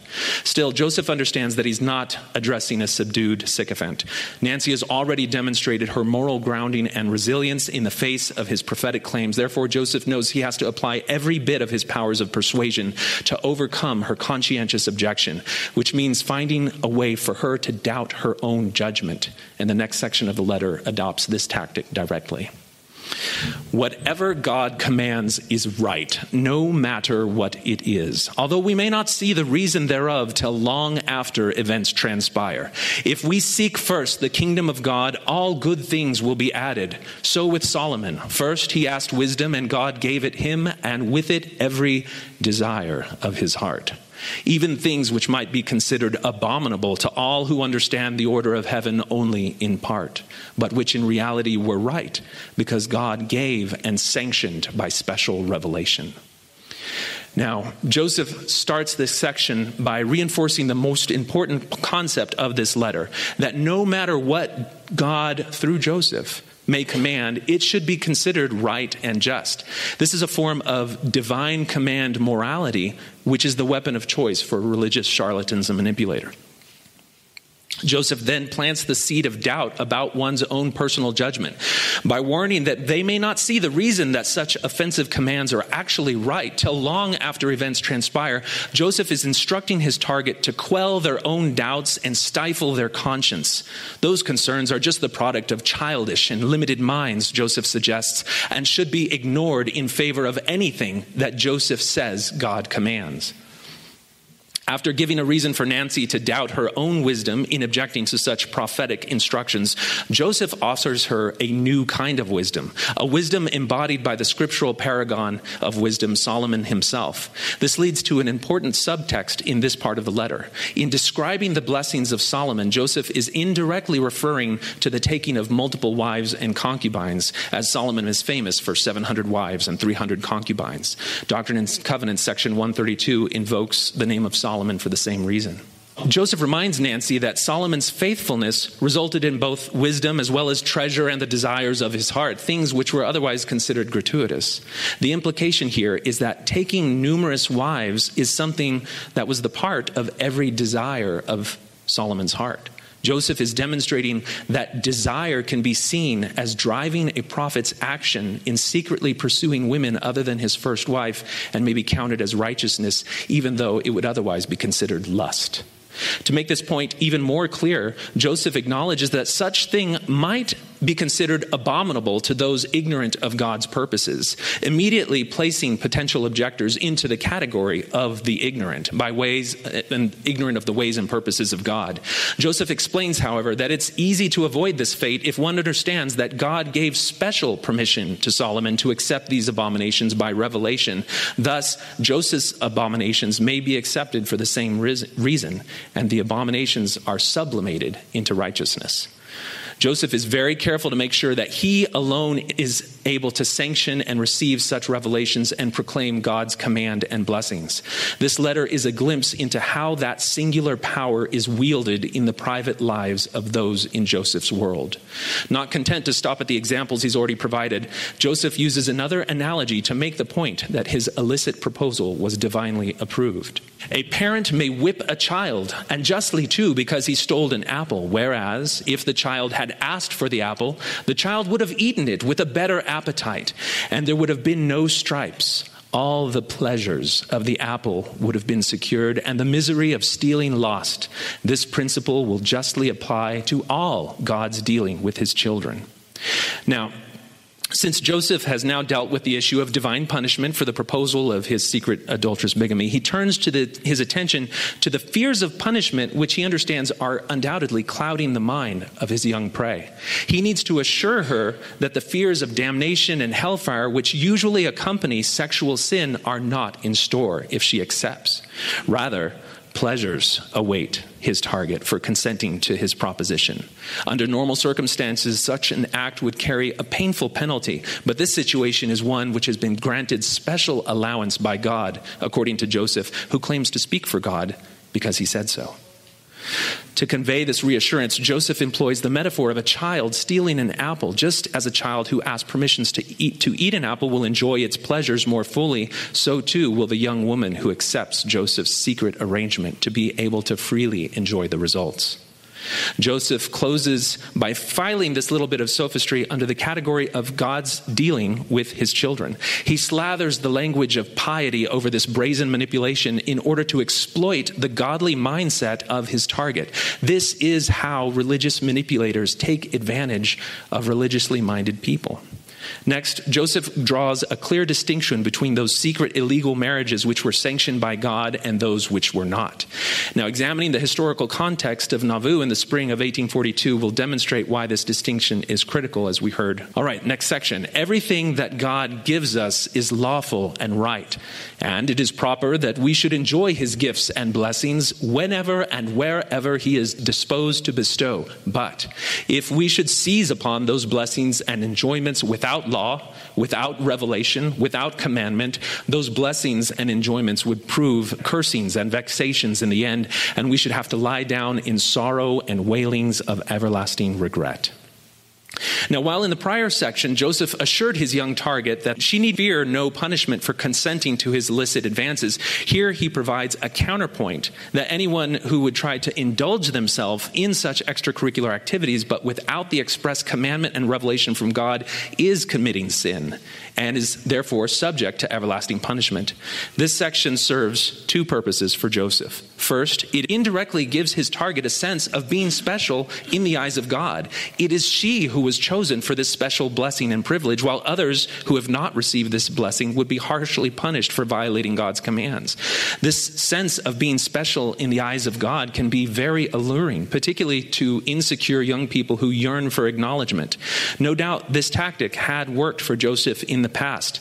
By the time of his approach of Nancy Rigdon, Joseph had already secretly entered extra-legal relations with 10 women other than his wife, within the range of age 16 to 47.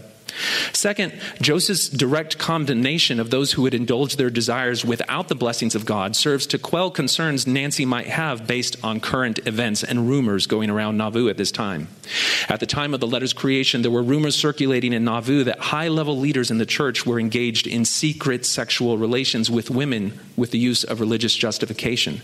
Joseph and other leaders have publicly condemned those ideas and denied any similar practice.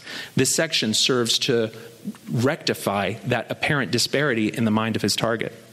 Now, just six months prior to this statement, Joseph delivered a sermon declaring, If we do not accuse one another, God would not accuse us. And if we had no accuser, we should enter into heaven. Going on to say, What many people call sin is not sin. This gave doctrinal cover to the notion that if illicit relations were kept secret, then there would be no sin found in them, especially if done with the blessing of Joseph. In the spring of 1842, the very time that Joseph is approaching Nancy, the High Council in Nauvoo is receiving testimony from women acknowledging that leaders such as John C. Bennett, then mayor and one of the counselors in the presidency, is using this justification in order to take on spiritual wives and have sexual intercourse with them. The testimonies recorded regarding this incident invoke the idea that Joseph gave sanction to having secret relation by special permission, just as Joseph is teaching in this letter. Other men and leaders of the church church are implicated in these accusations, including the prophet's own brother, Apostle William Smith. In the aftermath of these disclosures, Joseph denies ever teaching any such principle and demands that the men involved publicly deny he ever sanctioned their actions. This letter demonstrates that Joseph was, in fact, asserting that special permission can be granted by the prophet for things which are otherwise considered moral abominations. The difference here is that when those accusations against Bennett and others became public, Joseph was able to deny that he had ever given such permission and so could paint the offenders publicly as sinners while privately fulfilling his own desires for relations with multiple women. This distinction between illicit act activities which are rendered divine by special permission and those which are damnable for their lack of it carries through today in the narrative of the church. It's one of the primary talking points of apologists addressing the issue of Joseph Smith's polygamy. Now, keep in mind that special divine permission is nothing new when you look at religious charlatans. Self proclaimed prophet David Koresh of the Branch Davidians claimed special divine permission to take child brides for the purpose of producing the 24 elders foretold in the book of Revelations. Special proclaimed prophet Wayne Bent of the Lord Our Righteousness Church claimed special divine permission for having sexual relations with children, even his own daughter in law, in order to avoid God's punishment. Self proclaimed prophet Julius Schacknow of the sect known as the Work claimed special privilege to promise salvation in exchange for sexual intercourse with women and children, including his own stepdaughter. Self proclaimed prophet Tony Alamo of, of Alamo Christian Ministries claims special biblical permission to illegally marry multiple women and children. Special Proclaimed prophet David Berg of the Children of God claimed special divine permission to normalize sexual relation with children. Prophets justifying their own predations as special divine permission through the use of pious language and religious sentiment is nothing new. They should be seen for the predators that they are. But how is a naive 19 year old in the 1800s, confronted by the very prophet she has revered from the age of eight, supposed to know that? Joseph uses this section of the letter to impose his authority, to draw the line between illicit relations that receive God's blessings and those which do not. Having underlined this point, Joseph then moves on to reinforce the theme of happiness as linked to his proposition. All right, so moving on to the next section. But in obedience there is joy and peace unspotted, unalloyed, and as God has designed our happiness, the happiness of all creat- all his creatures, he never has, he never will institute an ordinance or give a commandment to his people that is not calculated in its nature to promote that happiness which he has designed and which will not end in the greatest amount of good and glory to those who become the recipients of his laws and ordinances. Now, one of the most powerful ways to induce someone to act against their previously held principles is to subvert their higher values.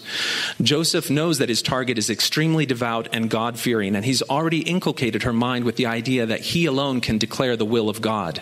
He's declared his deviant proposal to be a righteous and blessed command of God and attempted to alleviate his target's fear of punishment because his proposition contradicts her own moral sensibilities. He is leveraging her reverence of God against her own moral conscience. He takes the concept a step further by conflating obedience to God with obedience to a man who claims to speak for God. In Joseph's eye, there's no distinction between the two. So as long as it's Joseph's version of God's commands that are obeyed, Joseph continues to wax poetic about the glorious blessings that will accompany obedience to his will, a joy and happiness that are actually God's design from the beginning. In fact, Joseph assures his young target that God would never command anything that would lead to anything other than happiness, and not just any happiness, but the greatest amount of good and glory. This is exactly how religious predators play the trust me, I only want what's best for you card. This idea certainly carries more weight when you transpose it so that it appears to come from God, but the intentions are the same. The goal of the charlatan is to break down any resistance or concern that may exist in the mind of their target so that the trusting target can be induced to surrender to their will. For those who want proof of the fictitious nature of this promise that obedience to polygamy can only lead to happiness, just look at the lives of the women who were subsequently afflicted with it. Even the most vocal modern apologists for the church on polygamy, Brian Hales, concedes that it was a terrible experience in practice, far from the promised bliss of this letter. In the end, the modern church can only rely on law, command, and obedience as justification for the practice of polygamy because conscience, ethics, equality, morality, and stability all scream out against it. The next section blessings offered but rejected are no longer blessings, but become like the talent hid in the earth by the wicked and slothful servant. The proffered good returns to the giver. The blessing is bestowed on those who will receive and occupy. For unto him that hath shall be given, and he shall have abundantly. But unto him who hath not or will not receive shall be taken away that which he hath or might have had. Here it becomes apparent that there's a pattern to Joseph's letter. He repeatedly alternates between offering positive assurances and blessings for accepting his proposition or offering threats and punishment for refusing it. This section carries the theme of negative consequences for refusal. Pleasant language and biblical imagery are employed to soften the message that anyone who refuses to be Joseph's secret bride or sexual plaything is wicked and slothful. Not only will they miss out on the glorious blessings, they'll also lose blessings that they already have now. This is perhaps the nicest way to make a bold faced threat against someone who may rebel. It would not be surprising to hear such a threat be uttered by an organized crime syndicate against a business owner. After all, you know, gee, will be a shame if something was, uh, you know, to happen to that nice store you got. That routine is very common in the shakedown. manipulative religionists follow this routine in a different way, as Joseph showcases. Here it would be like, gee, it would be a shame if all those blessings that you were enjoying were to be taken away. These are not the words of a man of God instilling virtue. These are the words of a predator who uses tacit threats and manipulation to induce a vulnerable target to fall victim to his carnal designs. Now, by including a poetic stanza here, Joseph takes a cue from John C. Bennett. Be wise today, tis madness to defer. The next day, the fatal precedent may plead thus on till wisdom is pushed out of time into eternity. Now, if you read Bennett's expose or any of his writing, he interjects poetry very, very frequently, and we can see here Joseph is kind of adopting this approach. He cites a verse which uses emotionally charged language such as madness, fatal precedent, wisdom, eternity, in an attempt to override the moral conscience of a youth with urgency and fear. This subtle manipulation speaks to Joseph's amoral intuition and facility with language, specifically the power of language to influence others. Joseph was a powerful orator in public and in private. Nancy's resistance to this manipulation is a testament to her character and strength. Having laid down some tacit threats, Joseph now shifts to making glorious promises once again. Our Heavenly Father is more liberal in His views and boundless in His mercies and blessings than we are ready to de- receive. Once again, Joseph attempts to redefine morality in the mind of his prey. If he can introduce a vague uncertainty about the boundaries of propriety, he can then more easily redefine morality on the strength of his claimed status as the mouthpiece of God. If God's views are more liberal than we're equipped to receive, it means that our old fashioned notions of sin and moral behavior are potentially more strict than God actually intends. This branch of thought neatly complements Joseph's November 1841 sermon, where he declared that what many people call sin is not sin. And these ideas carry the combined implication that the prudish objections to Joseph's extra-legal marital adventures are actually based on the outdated and overly restrictive morals and keep objectors from actually receiving God's blessings. This is the effect intended upon the mind of young Nancy. Moving on. And at the same time is more terrible to the workers of iniquity, more awful in the executions of his punishments, and more ready to detect every false way than we are apt to, suppose him to be. He will be inquired of by his children. He says, Ask and ye shall receive, seek and ye shall find. But if ye will take that which is not your own or which I have not given you, you shall be rewarded according to your deeds. Again, Joseph switches to offering threats. And the brilliance of these contrasting themes in his letters is that he's shaping a new moral framework in the mind of his target. If Nancy's conscience was previously defined by principles such as devotion, fidelity, chastity, Joseph is breaking those ideas down and redefining morality by reframing it to match his own goals. The new moral boundaries can be located by observing where the blessings and punishments are staked. According to Joseph, devotion is found in compliance with God's commands through his prophet. Fidelity is defined as staying true to God and his prophet. Chastity is expanded to be a concept that allows any relations given special permission by God's prophet. Underlying all of this is the unavoidable truth that in Joseph's new religious framework, there is only one virtue obedience. All other virtues are subordinate to obedience, and obedience may trump any other virtue at any other time, allowing even extremes of murder and genocide should God, through Joseph, command it, making polygamy trivial. But no good thing will I withhold from them who walk uprightly before me and do my will in all things and will listen to my voice and the voice of my servant who I have sent. Now, when David Koresh, Marshall Applewhite, Jim Jones, or any other self proclaimed mouthpiece of God instructs others to submit to some heinous act which betrays their conscience, the prudent response is to recoil, to reject their claims and see these men for the pretenders that they are. The idea that God would use such men to order abominable things refutes their claim to speak for God in the first place. The deception of these charlatans is laid bare no matter how flowing, beautiful, or pious their rhetoric. They will insist that their, their words are not their own, but God's, and thus cannot be rejected. To object to those instructions is to object to God's will. Charlatans continue to employ this tactic because it is so effective against devoted people who have a deep, sincere desire to please God and who are not familiar with the methods of such manipulation. Joseph mimics this tactic here in this stanza. He promises blessings for complete obedience while subtly giving equivalence to the voice of God and his own. He uses the voice of God to declare that he is God's mouthpiece in a bit of circular logic that can only be seen by those who are not already under his spell. Joseph God here is speaking with words found nowhere else in Scripture. He is delivering a revelation that is no less universal or significant than those found in the Doctrine and Covenants. In society today, a middle aged man using the name of God against a teenage girl, inducing her to secretly commit and make herself sexually available to him, is correctly identified as a manipulative predator. Such predators have existed for as long as people have held special reverence for God. In the case of the happiness letter, Joseph exposes his true character to match those manipulative predators joining their ranks. Joseph concludes his letter still speaking in the voice of God. For I delight in those who diligently seek to know my precepts and abide by the laws of my kingdom. For all things shall be made known to them in mine own due time, and in the end they shall have joy. Joseph God here establishes that God's favor is found only in complying with his wishes. Blind obedience is the order of the day delight, joy, happiness. This letter is peppered with carrots to be dangled in front of the devoted, naive, and credulous. Nancy had lived in the shadow of the prophet since she was a young child. Her own father's position in the world was held at Joseph's good favor, producing uh, underlying pressure to please the prophet. He threatens her with lost blessings, God's disfavor, and eternal detriment to her soul. This letter contains every manipulative and coercive tool that a religious predator has at their disposal, draped in flowery language and plied against a youth with such a desperate position of power in their community that it would make Harvey Weinstein blush. To accept Joseph as a true prophet and accept his assertions in this letter as God's will is to accept both prophet and God as abusive, coercive, and manipulative, with the prophet enjoying divine sanction to satisfy his own carnal lusts at the expense of the innocent and vulnerable. Examining the happiness letter for what it is causes a moral person to see Joseph in a new light.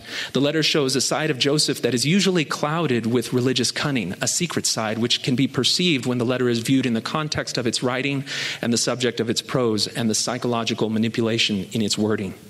These same manipulative, subversive, and amoral sentiments are found peppered throughout his sermons and revelations, although they're usually better hidden behind vague allusions, scriptural adornment, and plausible deniability. Every de- deplorable point in this letter has its equivalent in section 132. Now, Imagine the same words here secretly delivered from some other religious leader to a youth in his congregation over whom he has been licking his lip for years. Would you think such a man spoke for God just because he claimed it? If you rejected his godly claims sanctioned in this act, would you accept any other claimed communication or authority from God by this man? Would you accept it from any other modern church leader of the same? Would you believe any of these six people on the right if they knowing about their sexual predations also gave you pleasant sermons, would that be something that you would want to internalize? These are the questions that should echo in the heart of a person of conscience when considering the words of the prophet Joseph directed to young Nancy Rigdon in the happiness letter. Every time a church leader invokes the phrase, happiness is the object and design of our existence, these questions scream all the louder. The happiness letter and the circumstances which brought it into existence do not depict a man of God. They are the marks of a wolf who adorned himself with the affectation of godliness in order to exploit the trusting and devoted nature of the people around him. It's a credit to the strength and will and courage of Nancy Rigdon that she resisted his predations and raised the alarm to warn others of his nature. She was a whistleblower of the early church. While her efforts were overwhelmed by the forces of other men around her, she stands tall in Mormon history, and we are in her debt for exposing Joseph's hidden character. Thank you. So that concludes Jonathan Streeter's Sunstone portion where he disassembles the letter. Now we're going to go back to the conversation between Jonathan Streeter, Chris Smith, and myself. There's actually a connection with this letter that will be the subject of a future presentation that I do that goes back hundreds of years with some really surprising connections to the Smith family dealing with folk magic, but I'm going to just keep that as a tease and that'll be a, a later thing. But this letter to me is very important in understanding the secret character of Joseph Smith at this time because it's an insight that you get that really we don't have from any other source. And when you view it in contrast, in comparison with the testimonies being given about the John C. Bennett affair and what those women in spiritual wifery are doing, the, it's really hard to draw a distinction other than if Joseph himself gives you the command verbally, as in that letter to the Relief Society, then it's righteous and good. But if anyone else simply says, oh, Joseph told me we could do this, then that's not righteous and good. And that's the, really the only distinction you can make to try to carve Joseph out of that. And that's exactly what eventually happens. But that's my take on the letter. You do a great job in your presentation on really zeroing in on the coercive language that Joseph Smith used, the commandment language, in order to try to create a, a religious obligation for Nancy to uh, do as he wants her to do. Um, I'm really interested in the permissive language, so let me just give a quick summary of that. Joseph says in this letter that God is more liberal in his views than we're ready to believe, which seems to be implying that God is not opposed to sex outside of marriage. He says happiness is the object of existence and that God won't withhold anything from us that gives us joy, and that whatever God gives us is lawful and right and he invokes Solomon with his 700 wives and 300 concubines as an example of someone who practiced these principles. And I think this fits right in with Joseph Smith's teachings about there being no sin where there's no accuser. And also with the passage I mentioned earlier from Romans 7, the Joseph Smith translation of Romans 7, where he essentially says that things that uh, are good under the law are now no longer good and he doesn't do them, and things that were evil under the law are now no longer evil and he does those things. So there's a, this kind of like inversion of morality that he's practicing. He's almost doing away with the whole concept of morality. And this is not something that Joseph Smith was alone in. In the Christian tradition, there occasionally has been what Orthodox Christians would consider a heresy called antinomianism. Antinomianism means essentially against the law. And the Apostle Paul makes a lot of strong statements in Romans and in First Corinthians about how Christians are sort of no longer under the law. He says that everything is permissible or lawful for a Christian, but that not everything is beneficial. And so Paul essentially is saying anything goes, but you need to practice a little bit of wisdom.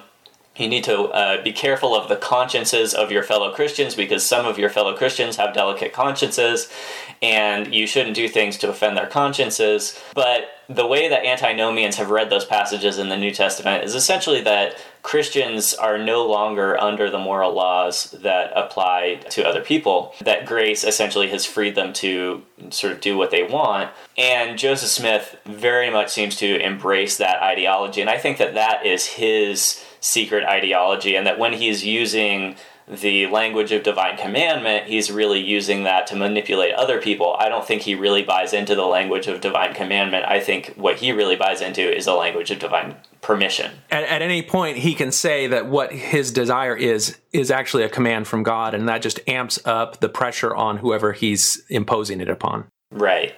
And it's interesting the way that he frames some of the obligation language in the letter on happiness. He says basically, if you reject a blessing that is offered to you, then the blessings that you already have will be taken away from you. And he uses the parable of the talents from the New Testament, where a servant is given a talent, and rather than investing it, he buries it in order to keep it safe.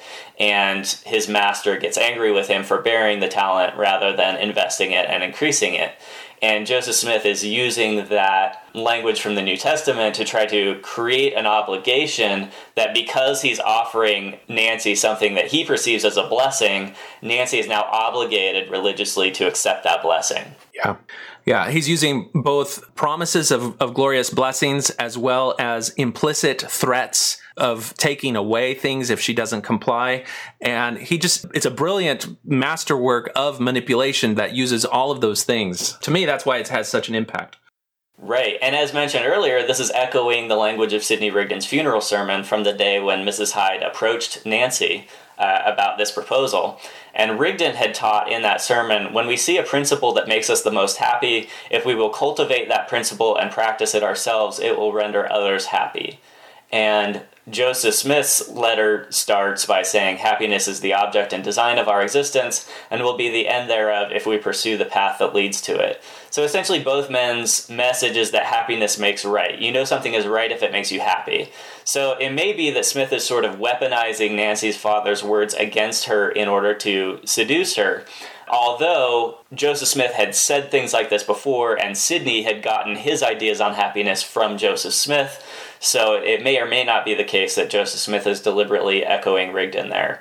But I tend to think that it's a, a, manipulation. Yeah, I think that's a good point. What we're seeing in the happiness letter was not created out of thin air just for Nancy. What we're seeing is the teachings, the rationalizations, the instructions that have been delivered to any of the people that Joseph would bring into the circle and understanding of polygamy is just here on the page. And so if we hear other people like uh, Willard Richards drafted some letters to his wife in Massachusetts earlier in 1842, and it uses some of these themes, and that just reflects that this is what Joseph is teaching his inner circle who come to accept polygamy. So it's not surprising that we're going to see different points that are crystallized in this letter pop up in Joseph Smith's circle. Yeah, there's a there's a scholar associated with the Joseph Smith papers who has been trying to basically say that Joseph Smith didn't write this letter, that maybe John C. Bennett forged this letter and published it under Joseph Smith's name.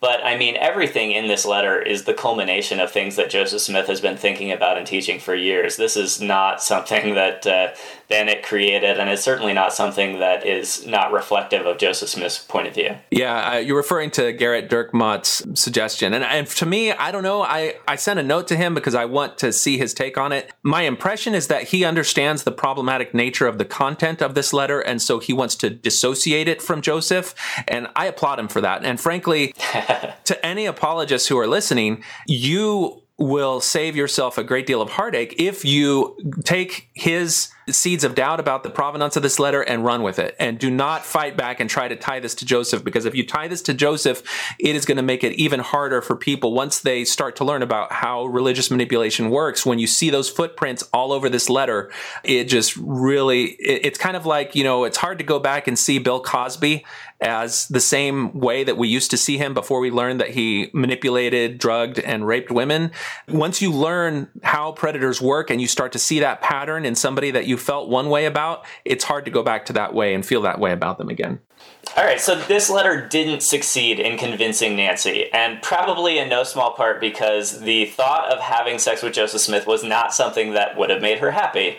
And it's actually kind of mind blowing that Joseph Smith's, uh, you know, his conceit in this letter in beginning with an appeal to happiness, as if he just assumes that, of course, the thought of having sex with him would make Nancy happy. And I don't think Nancy saw it that way. So this argument about happiness falls rather flat for Nancy. And he probably should have stuck with just the religious obligation language that he used so successfully on so many other people. But uh, anyway, Nancy tells her boyfriend Francis Higbee and her parents about Smith's proposal, and rumors start to spread around the city. And Joseph complained to Samuel James that he had approached Nancy Rigdon and asked her to become his spiritual wife, and she had to go and blab about it. So Joseph Smith is not happy that Nancy is telling people about this. And in an attempt to stop the rumors, he comes to the family's home and he baldly denies the allegation to Nancy's parents. And Nancy is not in the room when Joseph Smith is denying the allegation, but she's in the next room and she overhears this and she storms into the room and she says, Joseph Smith, you are telling that which is not true. You did make such a proposition to me and you know it. And it's at this point that Nancy's sister Athalia chimes in and says, Nancy, are you not afraid to call the Lord's anointed a cursed liar? And Nancy says, No, I am not, for he does lie and he knows it. Joseph Smith had tangled with the wrong woman here. And at this point, Joseph Smith admitted that the incident had happened. He could no longer deny Nancy's accusation was too forceful for him to credibly deny that this had happened. So he changes his story. He says that he did this in order to test Nancy's virtue that he didn't really mean this proposal, he was just trying to test her. And Sidney Rigdon is not convinced by this explanation. And so they have some more discussion. George Miller, who has accompanied Joseph Smith on this visit, tells the family that they need to keep quiet about the whole thing because Joseph is the Lord's anointed and God will not suffer him to fall. So don't tell anybody. And then Joseph and George Miller leave the house. And for quite a while after this, Joseph and Sidney's relationship is pretty chilly. Joseph at some point reportedly came to the house in tears and asked for forgiveness, and the family shook his hand and forgave him. But the relationship broke down again, in part because Francis Higbee gave John C. Bennett the letter that Smith had written to Nancy, and Bennett eventually publishes that letter in his expose to the church. And so Joseph Smith and his inner circle are retaliating now against the Rigdon family by spreading vicious rumors about Nancy, calling her a whore. Sidney Rigdon goes to Joseph privately and exchanges letters with him, begging him to stop spreading slander about his family. Joseph Smith promises to stop, but then he keeps on doing it. And in an attempt to reconcile with Joseph, Rigdon writes a carefully phrased half denial of Bennett's story. In this uh, statement, he claims to be speaking for Nancy with her full authorization. He acknowledged that the letter that Bennett had published was a real letter that had been in Nancy's possession, but he says Nancy didn't give Bennett the letter, didn't authorize him to use her name or to publish the letter, and he also says the letter isn't in Smith's handwriting, which, remember, is true. The letter has been scribed by Willard Richards, so it's true that the letter is not in Smith's handwriting. Rigdon also mentions that Joseph had denied authorship of the letter, which is also true. He doesn't mention the part where, after denying authorship of the letter, Joseph Smith had then admitted authorship authorship of the letter. He excludes that. So everything Rigdon says here is technically true, but he's lying by omission in order to protect Joseph's reputation. Rigdon also uh, published an acknowledgement that his daughter had near denied the faith. um, but that her experience showed the folly of any person's attempting to overthrow or destroy Joseph Smith. And he uh, publishes in two church newspapers a denial of the rumor that Joseph Smith is a fallen prophet. So he's pretty aggressively um, denying these allegations and even going so far as to sort of, I think, participate in some of the slander of his daughter in a, in kind of a backhanded way. There is one event that uh, stands out in my mind, and that is after John C. Bennett starts writing his letters, Joseph Smith has a special conference where he asks basically for everybody to stand up and to swear that Joseph is of unimpeachable character. And everybody does this except for three different people one of which is Sidney Rigdon. Interesting. Yeah, and then there's another one which is Orson Pratt. You know, these are all people who basically have these issues with polygamy with Joseph Smith. Um, and then, you know, amidst all of these denials from Sidney Rigdon, possibly just because of publishing timelines, Joseph Smith is still publishing slander, but then he ends up taking some of that back after Rigdon's denials. So Nauvoo policeman Stephen Markham publishes this affidavit claiming that Nancy had had sex with John C. Bennett. That he had witnessed Nancy and John C. Bennett in compromising positions, that their words and gestures were very sexy, and that he thought that they had had an affair. And other people published denials of this, uh, saying that they had been present on the same occasion as Markham and that he had made all this up. And Joseph Smith also published a retraction of Markham's affidavit saying that he was satisfied with Sidney Rigdon's statement about the John C. Bennett affair and that he had not authorized Stephen Markham to publish this affidavit which is interesting because it sort of tacitly acknowledges that the Markham affidavit was a punishment of Sidney Rigdon. And Joseph Smith, when he takes it back, he's taking it back because Sidney Rigdon has satisfied him, not necessarily because he's saying Stephen Markham's affidavit wasn't true. I mean, that is an interesting sort of admission that Joseph Smith is making there when he's framing this in terms of like punishment of Sidney Rigdon. But it's interesting that. Uh, the slander of Nancy kind of continues. As late as 1845, Orson Hyde declares Nancy little, if any, better than a public prostitute. This is during the succession crisis when Brigham Young and Sidney Rigdon are contending for control of the church. Orson Hyde is returning to these slanders of Nancy Rigdon in a way to kind of hurt Sidney Rigdon during the succession dispute. And Hyde claims that what had happened in this Nancy Rigdon incident was that Smith had admonished Nancy for seeing too many suitors, saying that basically this was going to hurt her reputation because she was consorting with too many suitors. And Nancy was so insulted by this reproof that she took revenge on Joseph Smith by making up the story of this marriage proposal. And Hyde says that his own wife's role, Marinda Johnson's role in the episode, uh, was to extend a hand to help a poor, miserable girl out of the very slough of prostitution. And in response to allegations that Joseph had tried to get Nancy for a spiritual wife, Hyde retorted that Joseph should have tried to get her for a carnal wife instead, and then he would have been successful. Then she would have gone along with it. So just vicious slanders about Nancy continue to persist. And I think kind of a nice way to wrap up what I have to say about this is uh, there were a couple poems that were published about the Nancy Rigdon affair. The same month that rumors about Nancy spread, Eliza Snow wrote and published this poem titled The Tattler. And she describes the Tattler as the worst and most soulless kind of creature. And I'm pretty sure that she had Nancy in mind when she wrote this. She says, It has been said by some that woman's soul should never hate. But yet, one character I almost dare to hate. And even in this age of effeminacy, is there who would say, would think that women should not hate the tattler, whose unhallowed business seems to wake up nonsense and stir up strife? Poor brainless skull, wretched propensity, and wretched the possessor of this execrable vice, whose soul, if soul there is at all, must be unto nonentity so near allied as to require a microscopic power to swell it into visibility.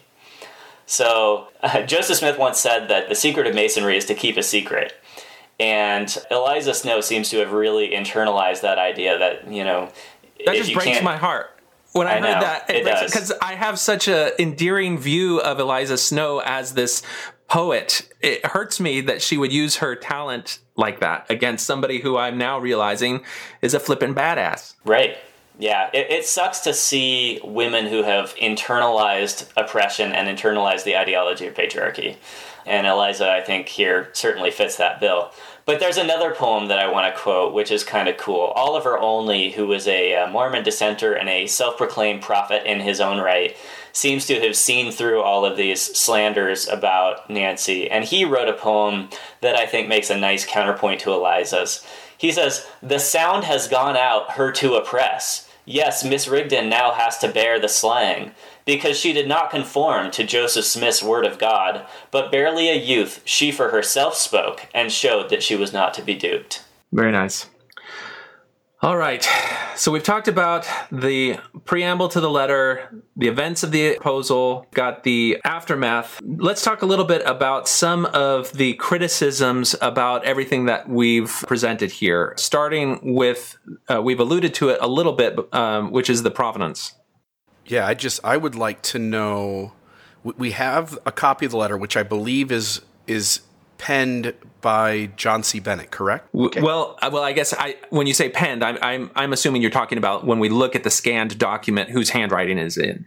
The earliest copy that I can find in church records of the text of this document is in the handwritten history of the church that served as the document that they eventually published it from. Um, is that correct in your understanding as well, Chris? Yeah, I mean, there's Bennett's publication of the letter in his printed book, and then there's the history of the church copy. Yeah, so you can find probably if we want to go back to the very earliest where the public has access to the words of the letter, you'd have to go to the original Sangamo journal that John C. Bennett published his letters in, which he eventually compiled into his book, The History of the Saints. And so that's where the public was first made aware of it. And that issue is actually digitized. You can see that. That's where it first entered into the public mind. But the actual letter in the handwriting of Willard Richards, we do not have. All we have is John C. Bennett's that then the church adapted to itself. To my understanding, that's that's the earliest we have it. Now, I would have liked to find something even earlier regarding this in the history of the church and the records of the church, but I haven't been able to find it. So, John C. Bennett originally uses the letter in his expose, History of the Saints. The church then after uses the letter in its history of the church? Yes, it's published there. And then it's even included in the compilations later about the words of the prophet Joseph Smith, where they go and they take everything that we attribute to Joseph Smith and compile it into a large volume. You'll find the happiness letter in there. They don't refer to it as the happiness letter. They just include it almost as though it was a sermon, just the words of Joseph Smith. And in the wording in the history of the church, they use the exact same wording from John C. Bennett's expose. Yeah, I have not seen uh, any differences. I haven't run an exact textual analysis uh, by computer, but I've read them side by side and I could not find any substantive differences. Okay. And then the last point being is that we know Willard Richards is the one who is connected to this going into the history of the church. And Willard Richards would have been serving as one of the scribes and a heavily used scribe and a heavily connected associate of Joseph Smith during this time frame. So if anybody would have known if the letter was legitimate or not that was living, Willard Richards would be at the top of that list. Yeah, and yep. uh, he never denies it. He's and and we refer to these people as Willard Richards, uh, William Smith. These are apostles. This is Apostle Richards.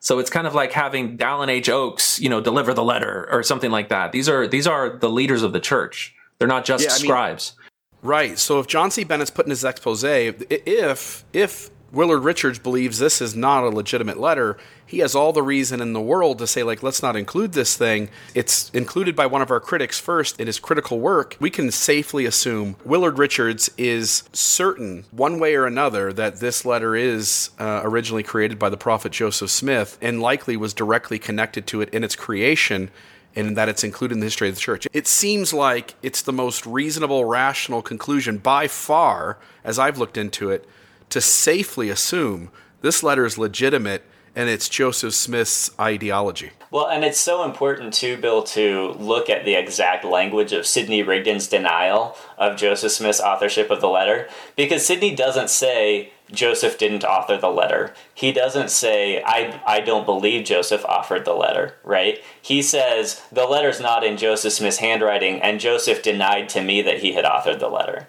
So I think that what he's not saying is as revealing as what he is saying. And you see a lot of that in the history of the church, where if you pay attention to what they don't say, it's often much more informative than what they do. Yeah, and Bennett must have had a, a copy of the letter, obviously, if he gets all the wording right. And if we had the original letter, it, it may very well be in Willard Richards' own handwriting. I don't think we're ever going to get a copy of the actual letter because that came out of the possession of the church and never made it back. It's my understanding, unless it's, you know, in some hidden vault safe somewhere. But it is worthwhile to take the objections raised by Gerrit Dirkmaat and acknowledge them. In that his case is that, listen, as historians, if we evaluate any other document with the same problems of provenance as this letter, just on face value in terms of where is the source of the language coming from. If it was any other document, we would have serious reservations about considering it to be authentic, just on following the, the provenance. And I think that's a legitimate concern to raise. It's just when you look at everything else around it, beyond the line of where we get the text from, in terms of what are the other things that Joseph Smith was teaching. I think there's some people who've raised objections to Dirkmaat's presentation who say that, you know, there's nothing actually new in this letter. Joseph Smith at various times had taught everything that's in this letter. Not only that, but other people who later testified about the way that Joseph Smith introduced them into polygamy used some of the exact same arguments, including the talents and things like that. So there's peripheral stuff which corroborates this beyond the line of, of where the text came from. And, you know, those are good objections to raise. There was a response given by D. Michael Quinn to the presentation, raising the question about provenance. And one of the things that he cites are early contemporaries of Joseph Smith that use excerpts from this letter in their talks as early as like the 1850s, you know, very early in the church. Usually b- uh, before his response, I think most people traced the use of the letter in general conference to Golden Kimball in the 1930s or 1940s or something like that. But Quinn was able to point out that even Joseph's contemporaries very early in the church were using themes from the letter. So the critics, they raise a valuable point, but there's so much overwhelming evidence that points to this being from Joseph Smith. Not only that, but the language of the letter is very different from what you would expect John C. Bennett to include in his expose if he was trying to really get Joseph Smith in trouble. If he was really trying to expose Joseph Smith, he would not have hidden the idea of polygamy or concubinage behind these vague scriptural allusions in the letter. He would have outright put words in the mouth of Joseph Smith, direct, more seductive language rather than this theological framework that is in the letter. And I spoke with Brian Hales about his take on this whole thing, and that's one of his main arguments to tie the letter to Joseph Smith. And I agree with him. I think that's a, an important point to make. Let me just add, Jonathan, that uh, as somebody who practices history professionally on a regular basis, I think that Mormon historians are actually a little bit spoiled uh, with the availability of primary documents because you know you're giving credit to Gerrit saying that uh, if any other document had these provenance problems, we would not take that document seriously. But I actually don't think that's true. I think that in most uh, circles outside of Mormon history, you don't expect to have the original copy of something that gets published often you just accept those things sort of at face value because there aren't the kinds of archival systems in place in other realms of history that the Mormons have in place. So I actually think that just the richness of the Mormon documentary record has spoiled people like Gerrit a little bit to where they're expecting more from the documentary record than I think most historians would expect. Perfect, perfect. I uh, I want to ask now. Let's talk. Spend about five minutes. We've got about maybe eighteen minutes left. Um, let's talk for a moment about the Devery Anderson point that there is a earlier reference, contemporary, but we're talking when you know Devery's still alive. He's relatively a young man. I've met him before, and uh, done a lot of great historical work. And there's this point where he makes a reference to a document in a uh, source called the Law of the Lord, if I'm not mistaken, Maybe run us through that really quick. Well, there's two different kind of missing documents that I've come across. The first one is actually from the biography of Sidney Rigdon, and I think that's Van Wagoner. I can't remember the, the author of it, but when you go to his pages about this, if you look at the footnote where he's describing the correspondence between Joseph and Sidney in trying to resolve the conflict, he states that there is a reference that the church has in their archives, which they will not give me access to in the in the book of the law of the Lord, of the letters exchanged between them. And, you know, that book was written some time ago. Now that we have the Joseph Smith Papers Project and that book of the law of the Lord is digitized and we can see it, those letters are not there. And when you look at the footnote to where those letters would be, it mentions in one of the footnotes that the people at the Joseph Smith Papers projects recalled is that um, those letters are not extant. We don't have those letters. So that's one missing piece of the puzzle of this story. The other thing with Devery Anderson's article, he wrote a really insightful article about Willard Richards' relationship with his first wife as well as with other wives. And because Willard Richards is central to the story, he talks a little bit about the Nancy Rigdon affair. And one of the things he points out is that several months before the authorship of the Happiness Letter, Willard Richards writes back to his wife in Massachusetts, including some of the principles about happiness and these ideas that God is more boundless in his mercies and more liberal, those things are in those letters.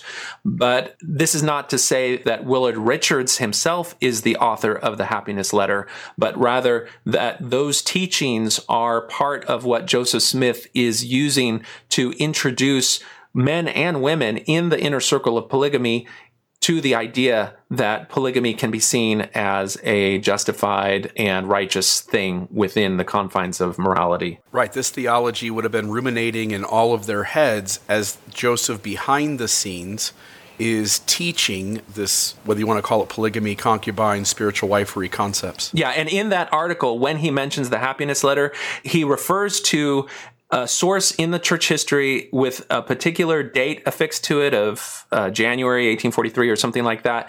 And if you just follow his citation and go to the Joseph Smith Papers Project and see if you can find that there's nothing that matches that exactly. And I've asked a number of historians and I've not been able to locate his reference.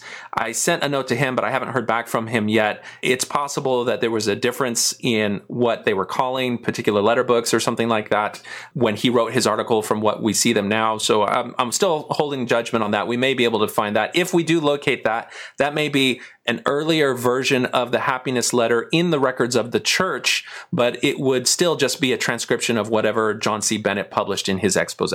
Gotcha. I guess thoughts from you guys. What other like tangents or other areas do we need to spend a few minutes in? Well, for me, I've spent some time trying to discuss this with defenders of the church as much as possible so I can see what would your objections be to the points that we're raising in, in a presentation like this.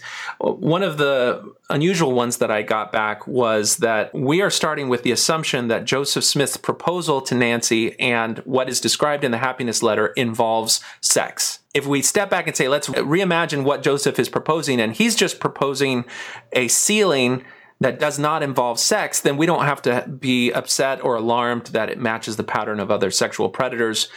I don't know what to say about that because many of the key figures would go on to testify that these proposals involve sex. The history of the church, certainly, and how later prophets uh, practiced polygamy and plural marriage involved sex. So I, I think that's an objection that is helpful to people who really want to preserve a pristine view of Joseph Smith, but I don't think it matches up with the historical record. That doesn't seem that doesn't seem rational, right? Like we don't lock doors, close windows, and close curtains if we're just talking about uh, a relationship on paper. Um, it, it just seems as though Mormonism is deeply entrenched in trying to keep the prophet Joseph Smith's reputation squeaky clean, when the reality is the evidence seems to indicate that the most rational perspective by far, I think, to an average person who has no stake in the game, is that there's sex and propositions of sex all over the place. Yeah. I agree. Uh, the other objection that I've heard is that I was too harsh on Joseph and I used words like predator and I shouldn't have done that because Joseph has created some of the most beautiful theological, doctrinal, metaphysical product. And the supernal divine nature of everything else that he did, just don't paint him as some sort of lustful, carnal person like I'm depicting him here. And in the presentation, I talk about how when you look at other non Mormon religious predators, you'll find that in every case, they've had to come up with some religious theological justification to go beyond traditional moral boundaries. And in some cases, it's like a blunt hammer. It's just really, I think David Berger, the Children of God, says that God said that love is the highest law, and we interpret that to be sexual love. And so we're going to share freely sexual love with everybody. And that was his theological justification. Whereas you can look at somebody else like David Koresh, who had an intricate justification drawn from the book of Revelation in the Bible, injected with his own prophetic claim to dissolve marriage bonds of everyone and that gave him sexual access to people in his flock. You know, that's more complex than David Berg's. And somebody looking at that might say, well, you know, one of those prophets is right and one of those prophets is wrong, but you really have to engage in special pleading to do that unless you can articulate some argument or justification that is beyond, well, my prophet claims the real authority. That prophet doesn't have the real authority. And really, that's all that you're left with with Joseph Smith. So I made that argument, and the response back is, well, he was just so powerful as a prophet. He, he, was a genius. And, and really, the thing you have to reflect on is that we have in the history of humanity creative geniuses who are absolutely brilliant in other parts of their life, who also, by the way, were sexual predators that used these forms of psychological manipulation, isolation, all of these different things to prey upon vulnerable targets. We have Bill Cosby and Michael Jackson recently in the news that when you learn the story of the things that went on there, you can never see them in the same light again because despite their brilliance, there's this dark, hidden aspect of their character which went along with it. And in many cases, it was the power and influence that they wielded because of their genius that gave them access to vulnerable people. And then they could use their position to further basically uh, reveal their character as predators. But it's one of those things where, as a Mormon, you have to confront that this letter exists and then you have to say, why did this letter exist? And that's where you look at all of the history that we've gone over here. And then you really have to ask some searching questions. If this is what Joseph does when he has private access to a woman who is completely in his influence, what does that say about the character of Joseph Smith? And remember, this is right around the time that he is revealing the endowment ceremony. If you accept that this is not a righteous activity and that it would impeach the priesthood of anybody else who claimed priesthood power, then you have to wonder, is the endowment ceremony itself revealed under a righteous priesthood umbrella? He's expounding on the doctrine of baptism for the dead. You know, there's all these different things that are happening in Joseph Smith's religious life at this time, including the publication of the book of Abraham and all of that.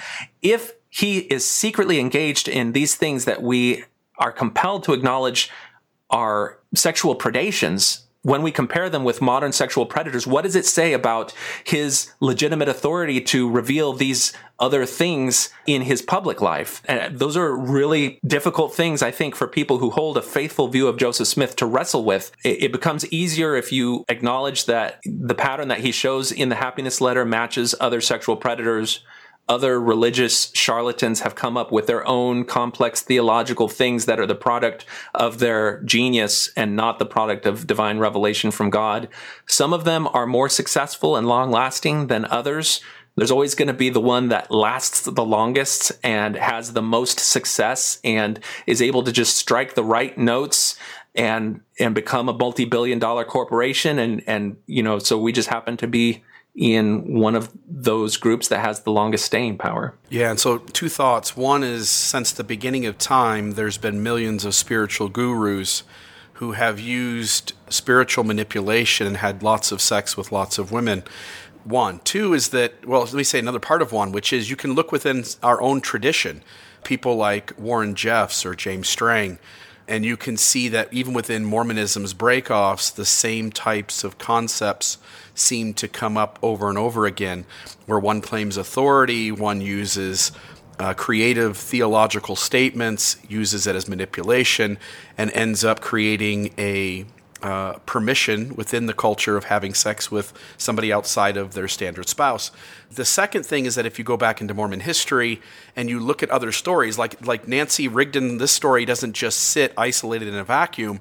You've got the Lucy Walker story, which I think puts a Sophie's choice in terms of deciding whether you're going to accept a God who changes a relationship, uh, a father daughter, into a husband wife type of relationship. You've got the Partridge sisters. You've got other other stories within Joseph's uh, polygamous partners that indicates that there's serious unhealthiness, there's serious manipulation, there's serious abuse of women who are young and vulnerable and putting pressure of time limits on them. When you dive into Mormonism's history outside the correlated curriculum, you begin to sense like, wow, this gets deeply unhealthy, deeply problematic. And Joseph Smith, it's it's impossible for him to escape squeaky clean. Yeah, absolutely. And you brought up some good examples. I think Emily Partridge in particular, the fact that she later testified that at exactly this time, early 1842, Joseph Smith offered to write her a letter about some secret thing that would place him at risk, but she would have to promise to burn it afterwards. That's an affirmation of the Nancy Rigdon story. And it also speaks to the, the messy dangerousness of having this man wield this power and use it against these vulnerable people.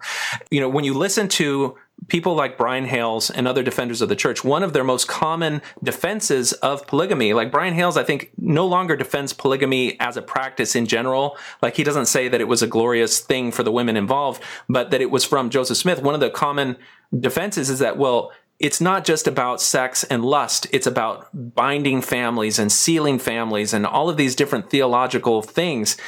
And we just step back and you say, that no longer removes my concern because every one of these religious charlatans had some sort of theological excuse. That does not sublimate it. That does not make him not a predator. It's the nature of the manipulations, the secrecy, the undue influence, the ecclesiastical abuse that is part of the messaging of, of all of these things. Those things paint the picture of the predator regardless of everything else. If God really wanted to have bindings and sealings and power, if he couldn't find a way to do it in an ethical way that respected the autonomy and the individual free choice of people, then there's a problem there. And that concept of free choice and what you see in the happiness letter and what happened to Nancy Rigdon after when she talked about it is another problem for the church because Brian C. Hales will say frequently that uh, Joseph Smith did not impose this on anyone. Women were free to reject him. And what he doesn't tell you is that they are free to reject him as long as they stay quiet about it. If they go public about it, as Nancy did here, then they are subject to reprisal. And everything that Chris talked about in terms of how Sidney Rigdon's family, Nancy Rigdon in particular, was dragged through the mud, that is a pattern of reprisal, which again, you find in other religious sexual predators when people go and talk about what's happening in their secret practices, they get punished within the group. And so all of these things come together as we learn more about how predators work by studying other groups. And then we go back and reflect on what is happening in the early church. We realize that as long as men have desired sex, as long as men have held power over women, as long as people have had reverence and devotion to God and imbued implicit trust to men claiming to speak for God, that there have been predators who have exploited that for their own gratification. And we just happen to have really good documentation of it. Yeah, I think sometimes Mormonism, the, the thing it did the worst, or the thing Joseph Smith did that really hurt him the most, was trying to be a record keeping people. Um, I think once you look in the documents, Mormonism really struggles to hold up when you look at it with objectivity. To the two of you, I've got three minutes left. Uh, any final thoughts from you guys before we close this out? I uh, I just want to quote a couple things from the trial record of uh, the men who were, you know, the John C. Bennett trial, the men who were uh, tried by the church for approaching women with sexual overtures. A couple of these women actually asked the men, why is Joseph Smith teaching publicly something else if he's teaching you this privately? And William answered Catherine Fuller that Joseph was obliged to teach to the contrary on the stand to keep down prejudice and to keep peace at home. And Chauncey Higbee told Sarah Miller that Joseph now taught as he did in public through necessity on account of the prejudices of the people and his own family, particularly as they had not become full believers in the doctrine. So, pretty explicit evidence that I think answers the Joseph fought polygamy people who really point to Joseph Smith's public teachings as his true teaching. I think the people very close to him, including his brother William, make very clear that his public teaching was not his true teaching. It was his private teaching that really reflected his his private views. That's a good point. Uh, for me, I would just say if you're an apologist and you're listening to this podcast, you should immediately abandon any efforts to try to preserve the happiness letter as coming from Joseph Smith. You should take Gerrit Dirkmaat's letter, approve it for publication in the interpreter and any other thing and run with that. Get as far away from the happiness letter as possible. Introduce as much fear, doubt, uncertainty as possible into the origin of it and throw every general authority, whoever quoted it in general conference under the bus because that's way better than tying it to Joseph Smith. Wow. Yeah. And I'm with you. The Mormonism I grew up with uh, as a young adult uh, was so gorgeous and beautiful, but I stuck in some ways. I mean, I knew some of the issues, but I also accepted whole cloth the correlated story. Once I dove deeper into who Joseph Smith was and all of these behind the scenes comments and then tracing all these quotes back to journals and other historical documents, suddenly my view of Joseph Smith uh, deeply changed. And so I'm with you, Jonathan. They've got to they're going to have to distance themselves from this or just not deal with it at all because if you accept this letters from Joseph and you understand the story behind it, you deal with the uh, Lucy Walker story, you deal with the Partridge Sisters story. It's more than just the apologist saying, like, yeah, you know, he was fallible, he made some mistakes. What we have is what you point out, which is a, a predator, somebody who is deeply manipulative, somebody who finds young women who are vulnerable, even in a lot of the times working in his own home, and abused his power in order to get things that he wanted from these women, including sex. And I, I think it just gets really messy for anybody who wants to study this stuff with any level of sincerity. Um, I want to say thank you to both of you. Uh, appreciate it so much. There will be a ton of links for the listener on the end of this episode. So if you go to the show notes at the website, MormonDiscussionPodcast.org, and you'll see the show notes there. We will link everything we've talked about. You can see the documentation, the the source notes for those. And I hope that this episode's been interesting, although I don't think it's going to be pleasant for anybody who's trying to wrestle with Mormonism. Thank you to both of you, uh, and appreciate your time this morning. Thank you, Bill. Thanks, Bill.